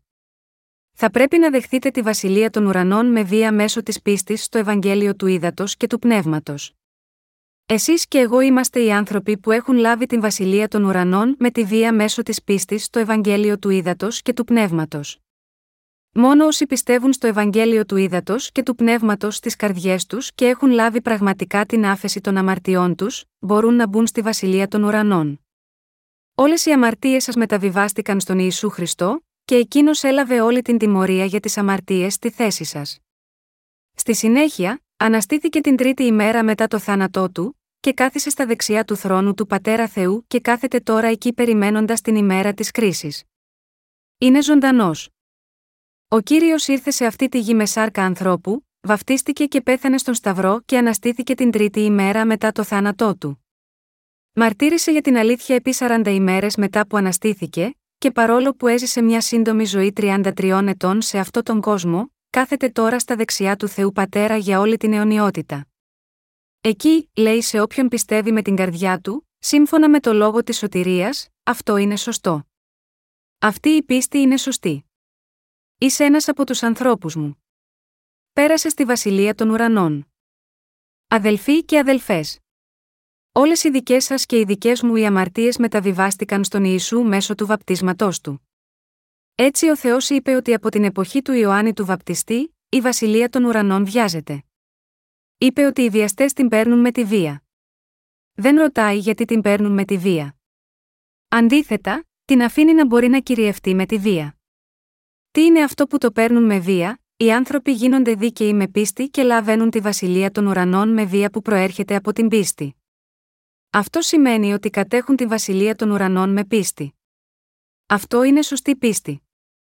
Είτε οι άνθρωποι ζουν ασκητικά για να αποστασιοποιηθούν από την αμαρτία, προσπαθώντας να μην διαπράξουν αμαρτία, ή στηβάζουν καλά έργα για να μεταβούν στη βασιλεία των ουρανών, όλα αυτά είναι υποκρισία. Κανένας άνθρωπος δεν μπορεί να το κάνει αυτό, αδιάφορο ποιος είναι, επειδή ο άνθρωπος είναι σάρκα. Τα πράγματα θα τελειώσουν σύντομα άσχημα, αδιάφορο πόσο πολύ προσπαθούμε να ενεργήσουμε δίκαια, επειδή εσείς και εγώ έχουμε αδύναμα σώματα. Τα σώματά μας θέλουν να φάνε, αν δούμε κάτι γευστικό. Θέλουν να γίνουν πιο όμορφα, ακόμη και εάν είναι ήδη αρκετά όμορφα, και θέλουν να έχουν περισσότερα από τους άλλους. Όσο δυστυχές και αν είναι αυτό, δεν υπάρχει τέλος στην απληστία της σάρκας. Πώς μπορούμε εμείς που είμαστε έτσι, να ζήσουμε χωρίς να διαπράττουμε αμαρτία, είναι αδύνατο. Ω εκ τούτου, πρέπει να γίνουμε δίκαιοι με πίστη, όχι με την αξία της διαγωγής μας. Πρέπει να γίνουμε παιδιά του Θεού με πίστη, να λάβουμε αιώνια ζωή με την πίστη και να μπούμε στη βασιλεία των ουρανών με πίστη. Έχω μεταφέρει όλες τις αμαρτίες μου στον Ιησού και έγινα ένας από τους δίκαιους πιστεύοντας το Ευαγγέλιο του Ήδατος και του Πνεύματος. Οι άνθρωποι γίνονται δίκαιοι όταν οι καρδιές τους πιστεύουν ακριβώς όπως λέει η βίβλος, διότι με την καρδία πιστεύει της προς δικαιοσύνη, και με το στόμα γίνεται ομολογία προς σωτηρίαν προς Ρωμαίους 10 και 10. Αδελφοί και αδελφές, πιστεύετε εσείς πραγματικά στο Ευαγγέλιο του Ήδατος και του Πνεύματος με τις καρδιές σας, πιστεύετε ότι όλες οι αμαρτίες μας μεταβιβάστηκαν στον Ιησού, αν ναι, είστε δίκαιοι. Δεν έχετε αμαρτία. Δεν μπορεί να έχετε αμαρτία. Δεδομένου ότι ο Ισού ήρθε σε αυτή τη γη και πήρε όλες τις παραβάσεις σας, τις αμαρτίες σας, τα λάθη και τις ατέλειές σας με μιας με τον αβαφτιστή, δεν έχετε καμία αμαρτία. Ακριβώς όπως ο Ηλίας ήταν ο εκπρόσωπος ανάμεσα στους υπηρέτες του Θεού στην παλαιά διαθήκη, που εκπροσωπούσε όλους τους ανθρώπους αυτού του κόσμου ως υπηρέτης του Θεού, ποιος είναι ο αντιπρόσωπος όλης της ανθρωπότητας, είναι ο Ιωάννης ο Βαπτιστής. Πριν δύο χιλιάδες χρόνια, ο Ιωάννης ο Βαπτιστής βάπτισε τον Ιησού στη θέση σας και στη θέση μου, και μεταβίβασε όλες μας τις αμαρτίες σίγμα αυτών. Όλες οι αμαρτίες των προγόνων σας, των παιδιών σας και των παιδιών των παιδιών σας, μεταβιβάστηκαν σίγμα αυτόν εκείνη την εποχή. Οι γονείς σας είναι, επίσης, άνθρωποι του κόσμου, καθώς και εσείς. Ο καθένας που θα γεννηθεί στο μέλλον, περιλαμβάνεται επίσης του ανθρώπους του κόσμου. Ο Ιωάννης ο Βαπτιστής δήλωσε: Ιδού. Ο αμνός του Θεού ο έρων την αμαρτίαν του κόσμου. Τότε, αυτό το χωρίο σημαίνει ότι ο Ισού έχει αναλάβει όλες τις αμαρτίες των ανθρώπων του κόσμου από το μέλλον, το παρόν και το παρελθόν, μέσω του βαπτίσματός του. Εντάξει, ας υποθέσουμε ότι είχατε το προπατορικό αμάρτημα από τη στιγμή που βρεθήκατε στις μήτρες των μητέρων σας, γεννηθήκατε και διαπράξατε αμαρτίες μέχρι που γίνατε 10 ετών. Όλες αυτές οι αμαρτίες πήγανε πάνω στον Ιησού ή όχι, φυσικά πήγανε πάνω του. Φυσικά δεν μεταβιβάστηκαν στον Ιησού μόνο οι αμαρτίες που διαπράξατε μέχρι να γίνετε 10 ετών, αλλά και όλες οι αμαρτίες που θα διαπράξετε το υπόλοιπο της ζωής σας, πήγανε πάνω του. Δεδομένου ότι όλες οι αμαρτίες του κόσμου μεταβιβάστηκαν στον Ιησού με αυτόν τον τρόπο, εσείς δεν έχετε καμία αμαρτία. Αυτό ισχύει εάν πιστεύετε στο Ευαγγέλιο του Ήδατος και του Πνεύματος. Στο κατά Ιωάννην 1 και 29, υπάρχει ένας μάρτυρας του Ιησού που λέει: Ιδού. Ο αμνός του Θεού ο έρων την αμαρτίαν του κόσμου. Ο Ιωάννης ο βαπτιστής μαρτύρησε γάμα γιώτα, αυτό την επόμενη κιόλας ημέρα μετά που βάφτισε τον Ιησού. Ακριβώς όπως είπε αυτός ο μάρτυρας, ο Ισού ανέλαβε όλες τις αμαρτίες του κόσμου μέσω του βαπτίσματός του, μετέφερε όλες αυτές τις αμαρτίες στο Σταυρό, όπου και πέθανε. Οι αμαρτίες που έχετε διαπράξει από την ώρα που ήσασταν στις μήτρες των μητέρων σας και οι αμαρτίες που θα διαπράξετε μέχρι την ώρα που θα πεθάνετε, περιλαμβάνονται στις αμαρτίες του κόσμου. Οι αμαρτίες που διαπράτετε συνειδητά και ασυνείδητα, επειδή είστε ανώριμοι, είναι αμαρτίες του κόσμου, επειδή τις διαπράτετε σίγμα, αυτό τον κόσμο. Όλες οι αμαρτίες είναι οι αμαρτίες του κόσμου, όσες διαπράχθηκαν συνειδητά, οι παραβάσεις που τελούνται εν αγνία, οι παραβάσεις που τελούνται στα κρυφά και εκείνες που διαπράττονται φανερά. Όλες αυτές οι αμαρτίες του κόσμου μεταβιβάστηκαν στον Ιησού. Όλες οι αμαρτίες που διαπράχθηκαν ώσπου να γίνεται 20, 30, 40 ετών, και όλες όσες έχουμε διαπράξει μέχρι να πεθάνουμε, μεταβιβάστηκαν στον Ιησού. Προφανώς, μεταβιβάστηκαν στον Ιησού. Πρέπει να ξέρουμε και να πιστεύουμε σίγουρα με τις καρδιές μας στο Ευαγγέλιο του Ήδατος και του Πνεύματος που εξαλείφει όλες τις αμαρτίες μας και μας επιτρέπει να έχουμε τη βασιλεία των ουρανών. Ανεξάρτητα από το φύλλο και την ηλικία, ο καθένας πρέπει να γνωρίζει το γεγονός αυτό και να το φυλάει στην καρδιά του. Βεβαίως, και εγώ πιστεύω σε αυτή την αλήθεια με την καρδιά μου. Ο Ισού έχει καθαρίσει όλες τις αμαρτίες μας με τη βάπτισή του από τον Ιωάννη τον Βαπτιστή και χύνοντας το αίμα του και πεθαίνοντας επί του Σταυρού. Πρέπει να ξέρουμε ότι δεν υπάρχει τρόπος για να λάβουμε άφεση των αμαρτιών μας, εκτός από το Ευαγγέλιο του Ήδατος και του Πνεύματος. Είμαι πολύ ευγνώμων που ο Ιησούς μόνος πήρε τις αμαρτίες του κόσμου. Α πούμε ότι έχουμε διαπράξει αμαρτία από τη στιγμή που ήμασταν ενός μέχρι που γίναμε 30 ετών. Αυτό είναι πραγματικά η ακμή της ζωής μας. Όταν η ζωή είναι στο αποκορύφωμά της, είμαστε επιρρεπείς να διαπράττουμε άφθονες αμαρτίες. Η ακμή της ζωής είναι το αποκορύφωμα της αμαρτίας. Όχι μόνο οι αμαρτίες που διαπράττονται στις καλύτερες μέρες μας, αλλά και οι αμαρτίες που διαπράττουμε μέχρι να πεθάνουμε, καθώς και οι αμαρτίες των γονέων μας και των παιδιών μας, μεταβιβάστηκαν στον Ιησού. Και οι αμαρτίες του Αδάμ και της Εύας, επίσης, μεταβιβάστηκαν πάνω του, και όλες οι αμαρτίες που η ανθρωπότητα θα διαπράξει μέχρι την τελευταία ημέρα αυτού του κόσμου, πήγανε πάνω σίγμα αυτόν. Πήγαν πάνω στον κύριο μας Ιησού Χριστό με την πίστη μας σε αυτόν. Δεν μπορώ να πω πότε ακριβώς ή ποια μέρα θα έρθει ο Ιησούς, αλλά το τέλος αυτού του κόσμου έρχεται. Την ίδια μέρα που θα έρθει, κάποια γυναίκα θα γεννήσει ένα παιδί. Ο Ισού πήρε ακόμα και τις αμαρτίες του παιδιού εκείνου που θα γεννηθεί την ώρα εκείνη. Εφόσον έχει λάβει ακόμα και αυτές τις αμαρτίες, ο καθένας μπορεί να λάβει άφεση των αμαρτιών του με πίστη στην καρδιά του στο Ευαγγέλιο του Ήδατος και του Πνεύματος. Επομένως, όλοι πρέπει να λάβουμε την άφεση των αμαρτιών με γνώση και πίστη σε αυτή την αλήθεια.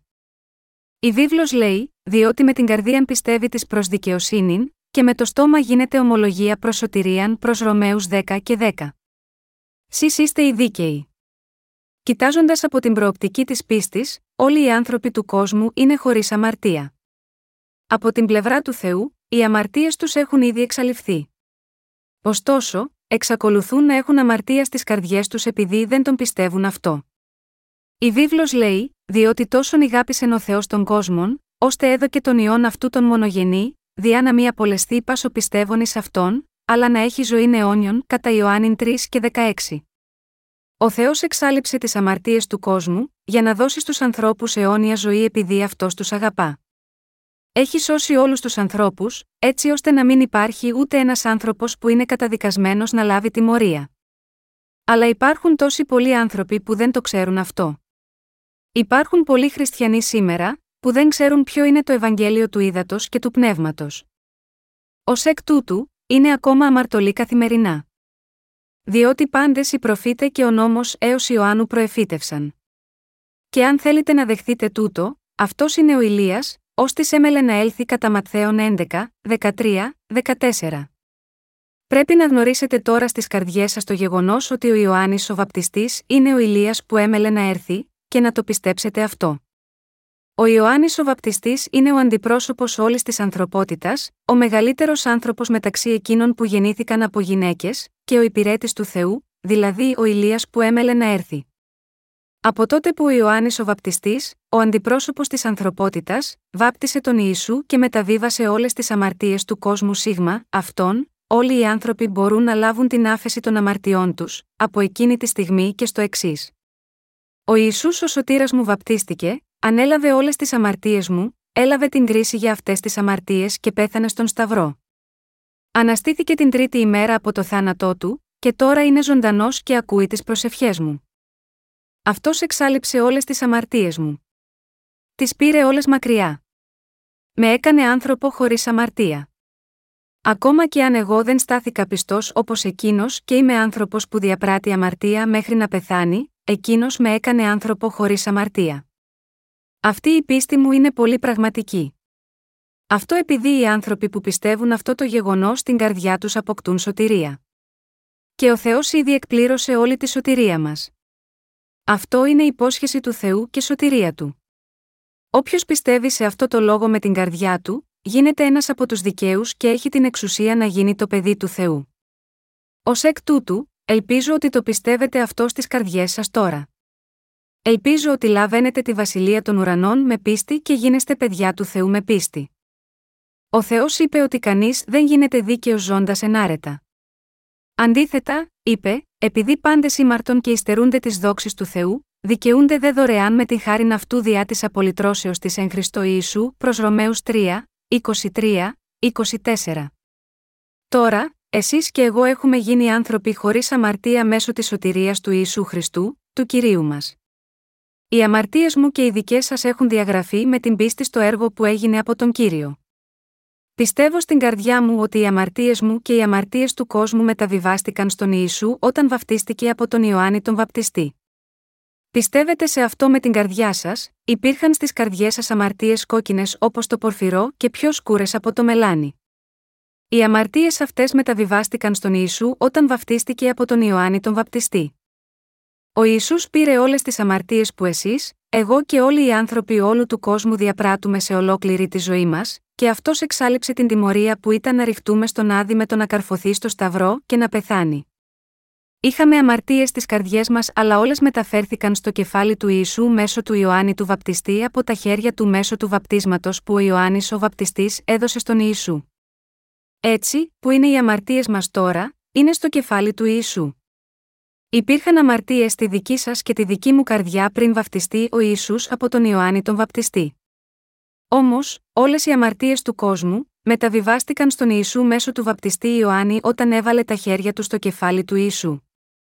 Κατά συνέπεια, οι αμαρτίες σου έχουν γίνει τώρα του Ιησού και όχι δικές σου. Αδελφοί και αδελφές, ο Ισού, ο οποίος ήταν χωρίς αμαρτία, πήρε όλες σας και όλες μου τις αμαρτίες και τις μετέφερε στο Σταυρό, έχισε το αίμα του και πέθανε εκεί. Για να μας σώσει, ένας που ποτέ δεν διέπραξε αμαρτία, βαφτίστηκε και ανέλαβε τις αμαρτίες όλου του κόσμου. Για να πληρώσει την τιμή τους, έλαβε την τιμωρία, ταλαιπωρία και δίωξη του θανάτου. Από τότε που ανέλαβε όλες τις αμαρτίες μας με τον αβαφτιστή, εκείνος έπρεπε να καρφωθεί στο Σταυρό, να χύσει όλο το αίμα από τις φλέβες του και να πεθάνει. Ο Ιησούς δεν αρνήθηκε να διαθέσει τη ζωή του για να μας σώσει. Αυτό δείχνει πόσο μας αγάπησε. Ο Ιησούς έχισε το αίμα του στον Σταυρό επειδή ανέλαβε τη μεταφορά των δικών σου και δικών μου αμαρτιών με το βάπτισμα, και πέθανε εξαιτίας αυτού. Διότι ο μισθός της αμαρτίας είναι θάνατος, το δε χάρισμα του Θεού ζωή αιώνιος δια Ιησού Χριστού του κυρίου ημών, Ρωμαίους 6 και 23. Αυτό σημαίνει ότι αποκτήσαμε αιώνια ζωή με τη χάρη του κυρίου, που έλαβε αντί για μας το μισθό της αμαρτίας που είναι θάνατος. Αυτό όλο έγινε δυνατό χάρη στο βάπτισμα του Ιωάννη του Βαπτιστή. Το γεγονός ότι ο Ιησούς μπορούσε να πει, τετέλεστε κατά Ιωάννη 19 και 30, ήταν επειδή εκείνος ανέλαβε όλες τις αμαρτίες μέσω του βαπτίσματός του και εκπλήρωσε όλη τη δικαιοσύνη. Ο Ιησούς αναστήθηκε από τον τάφο την τρίτη ημέρα μετά το θάνατό του. Αναστήθηκε από τους νεκρούς. Ο αναστημένος Ιησούς έδωσε επιμελώς μαρτυρία για το έργο που έκανε και για το Ευαγγέλιο επί 40 ημέρες και ανέβηκε στον ουρανό μπροστά στα μάτια πολλών ανθρώπων. Ανεβαίνοντας, ο κύριος υποσχέθηκε ότι θα επιστρέψει στη γη, λέγοντας: Θα έρθω έτσι, με τον ίδιο τρόπο που βλέπετε να πηγαίνω στον ουρανό. Ο κύριος μας σώζει τους ανθρώπους που πιστεύουν με τις καρδιές τους ότι η βασιλεία των ουρανών βιάζεται από την εποχή του Ιωάννη του Βαπτιστή. Τους δίνει τη δυνατότητα να αποκτήσουν σωτηρία, με πίστη στις καρδιές τους και τίποτε άλλο. Πώς προτίθεστε να λάβετε την άφεση των αμαρτιών σας, μπορείτε να το κάνετε ζώντας ενάρετα, όχι, δεν μπορείτε. Δεν έχει σημασία πόσο πολλά καλά πράγματα κάνετε, δεν μπορείτε να εξαλείψετε ούτε μία τόση αμαρτία σας. Δεν μπορείτε να το κάνετε με καμία άξια πράξη. Ακριβώς όπως λέει μια κορεατική παροιμία, δεν υπάρχει πιστός γιος όταν ένας έχει χρόνια ασθένεια. Δεν έχει σημασία πόσο πολλοί οι άνθρωποι αναγνωρίζουν κάποιον ως καλό άνθρωπο, αν του επιβληθούν αφόρητοι πόνοι για μεγάλο χρονικό διάστημα, θα εγκαταλείψει και θα αποκαλύψει την αληθινή αμαρτωλή του φύση. Δεν έχει σημασία πόσο ένας κρύβει την αληθινή φύση του και τις απότερες ιστεροβουλίες, και τυλίγει το εξωτερικό με αγιότητα, ο άνθρωπος είναι ένα που αποκαλύπτει τελικά την πραγματική του φύση όταν τα πράγματα γίνονται δύσκολα. Αν έχετε έστω και ένα μόνο πράγμα που είναι καλό, ελπίζω να μην ξεχάσετε ότι έχετε πάρα πολλά μέρη κακού πίσω από αυτό. Ω εκ τούτου, δεν χρειάζεται να ντρέπεστε για την αμαρτωλότητά σας. Τέτοιος είναι ο άνθρωπος. Ο Ιησούς βαφτίστηκε από τον Ιωάννη τον Βαπτιστή και εξάλληψε όλες οι αμαρτίες σας, οι δικές μου και όλη τη ανθρωπότητας. Εάν ένα πρόσωπο δεν πιστεύει ότι ο Ιωάννης ο Βαπτιστής βάφτισε τον Ιησού, αυτός πιστεύει μάταια, ακόμη και αν πιστεύει στον Ιησού. Η διήγηση περί του βαπτίσματος του Ιησού είναι γραμμένη σε όλα τα τέσσερα Ευαγγέλια. Το γεγονός αυτό είναι εξαιρετικά σημαντικό, και πρέπει να το γνωρίζουμε απολύτως. Αδελφοί και αδελφές, ελπίζω ότι ζείτε με πίστη στις καρδιές σας, σύμφωνα με όσα έχουν καταγραφεί στο λόγο. Για να γίνει δική σας η βασιλεία των ουρανών για πρώτη φορά, πρέπει να πιστέψετε στην αγάπη του ίσου, ότι εξάλληψε όλες τις αμαρτίες της καρδιάς σας με το βάπτισμά του, τον Σταυρό και την ανάσταση. Δεν έχετε αμαρτίες επειδή ο ίσου, ο σωτήρας τις καθάρισε με το νερό και το αίμα. Ελπίζω ότι πιστεύετε σίγουρα το γεγονός αυτό στις καρδιές σας. Οι άνθρωποι που το πιστεύουν αυτό απελευθερώνονται από όλες τις αμαρτίες και έχουν λάβει τη σωτηρία. Αυτή η αλήθεια είναι η αλήθεια της άφεσης όλων των αμαρτιών για την οποία μιλούσε το σύστημα θυσιών της σκηνής του μαρτυρίου. Είμαι ευγνώμων στον Θεό που μας έσωσε, εμάς που είχαμε τόσο πολλές αμαρτίες.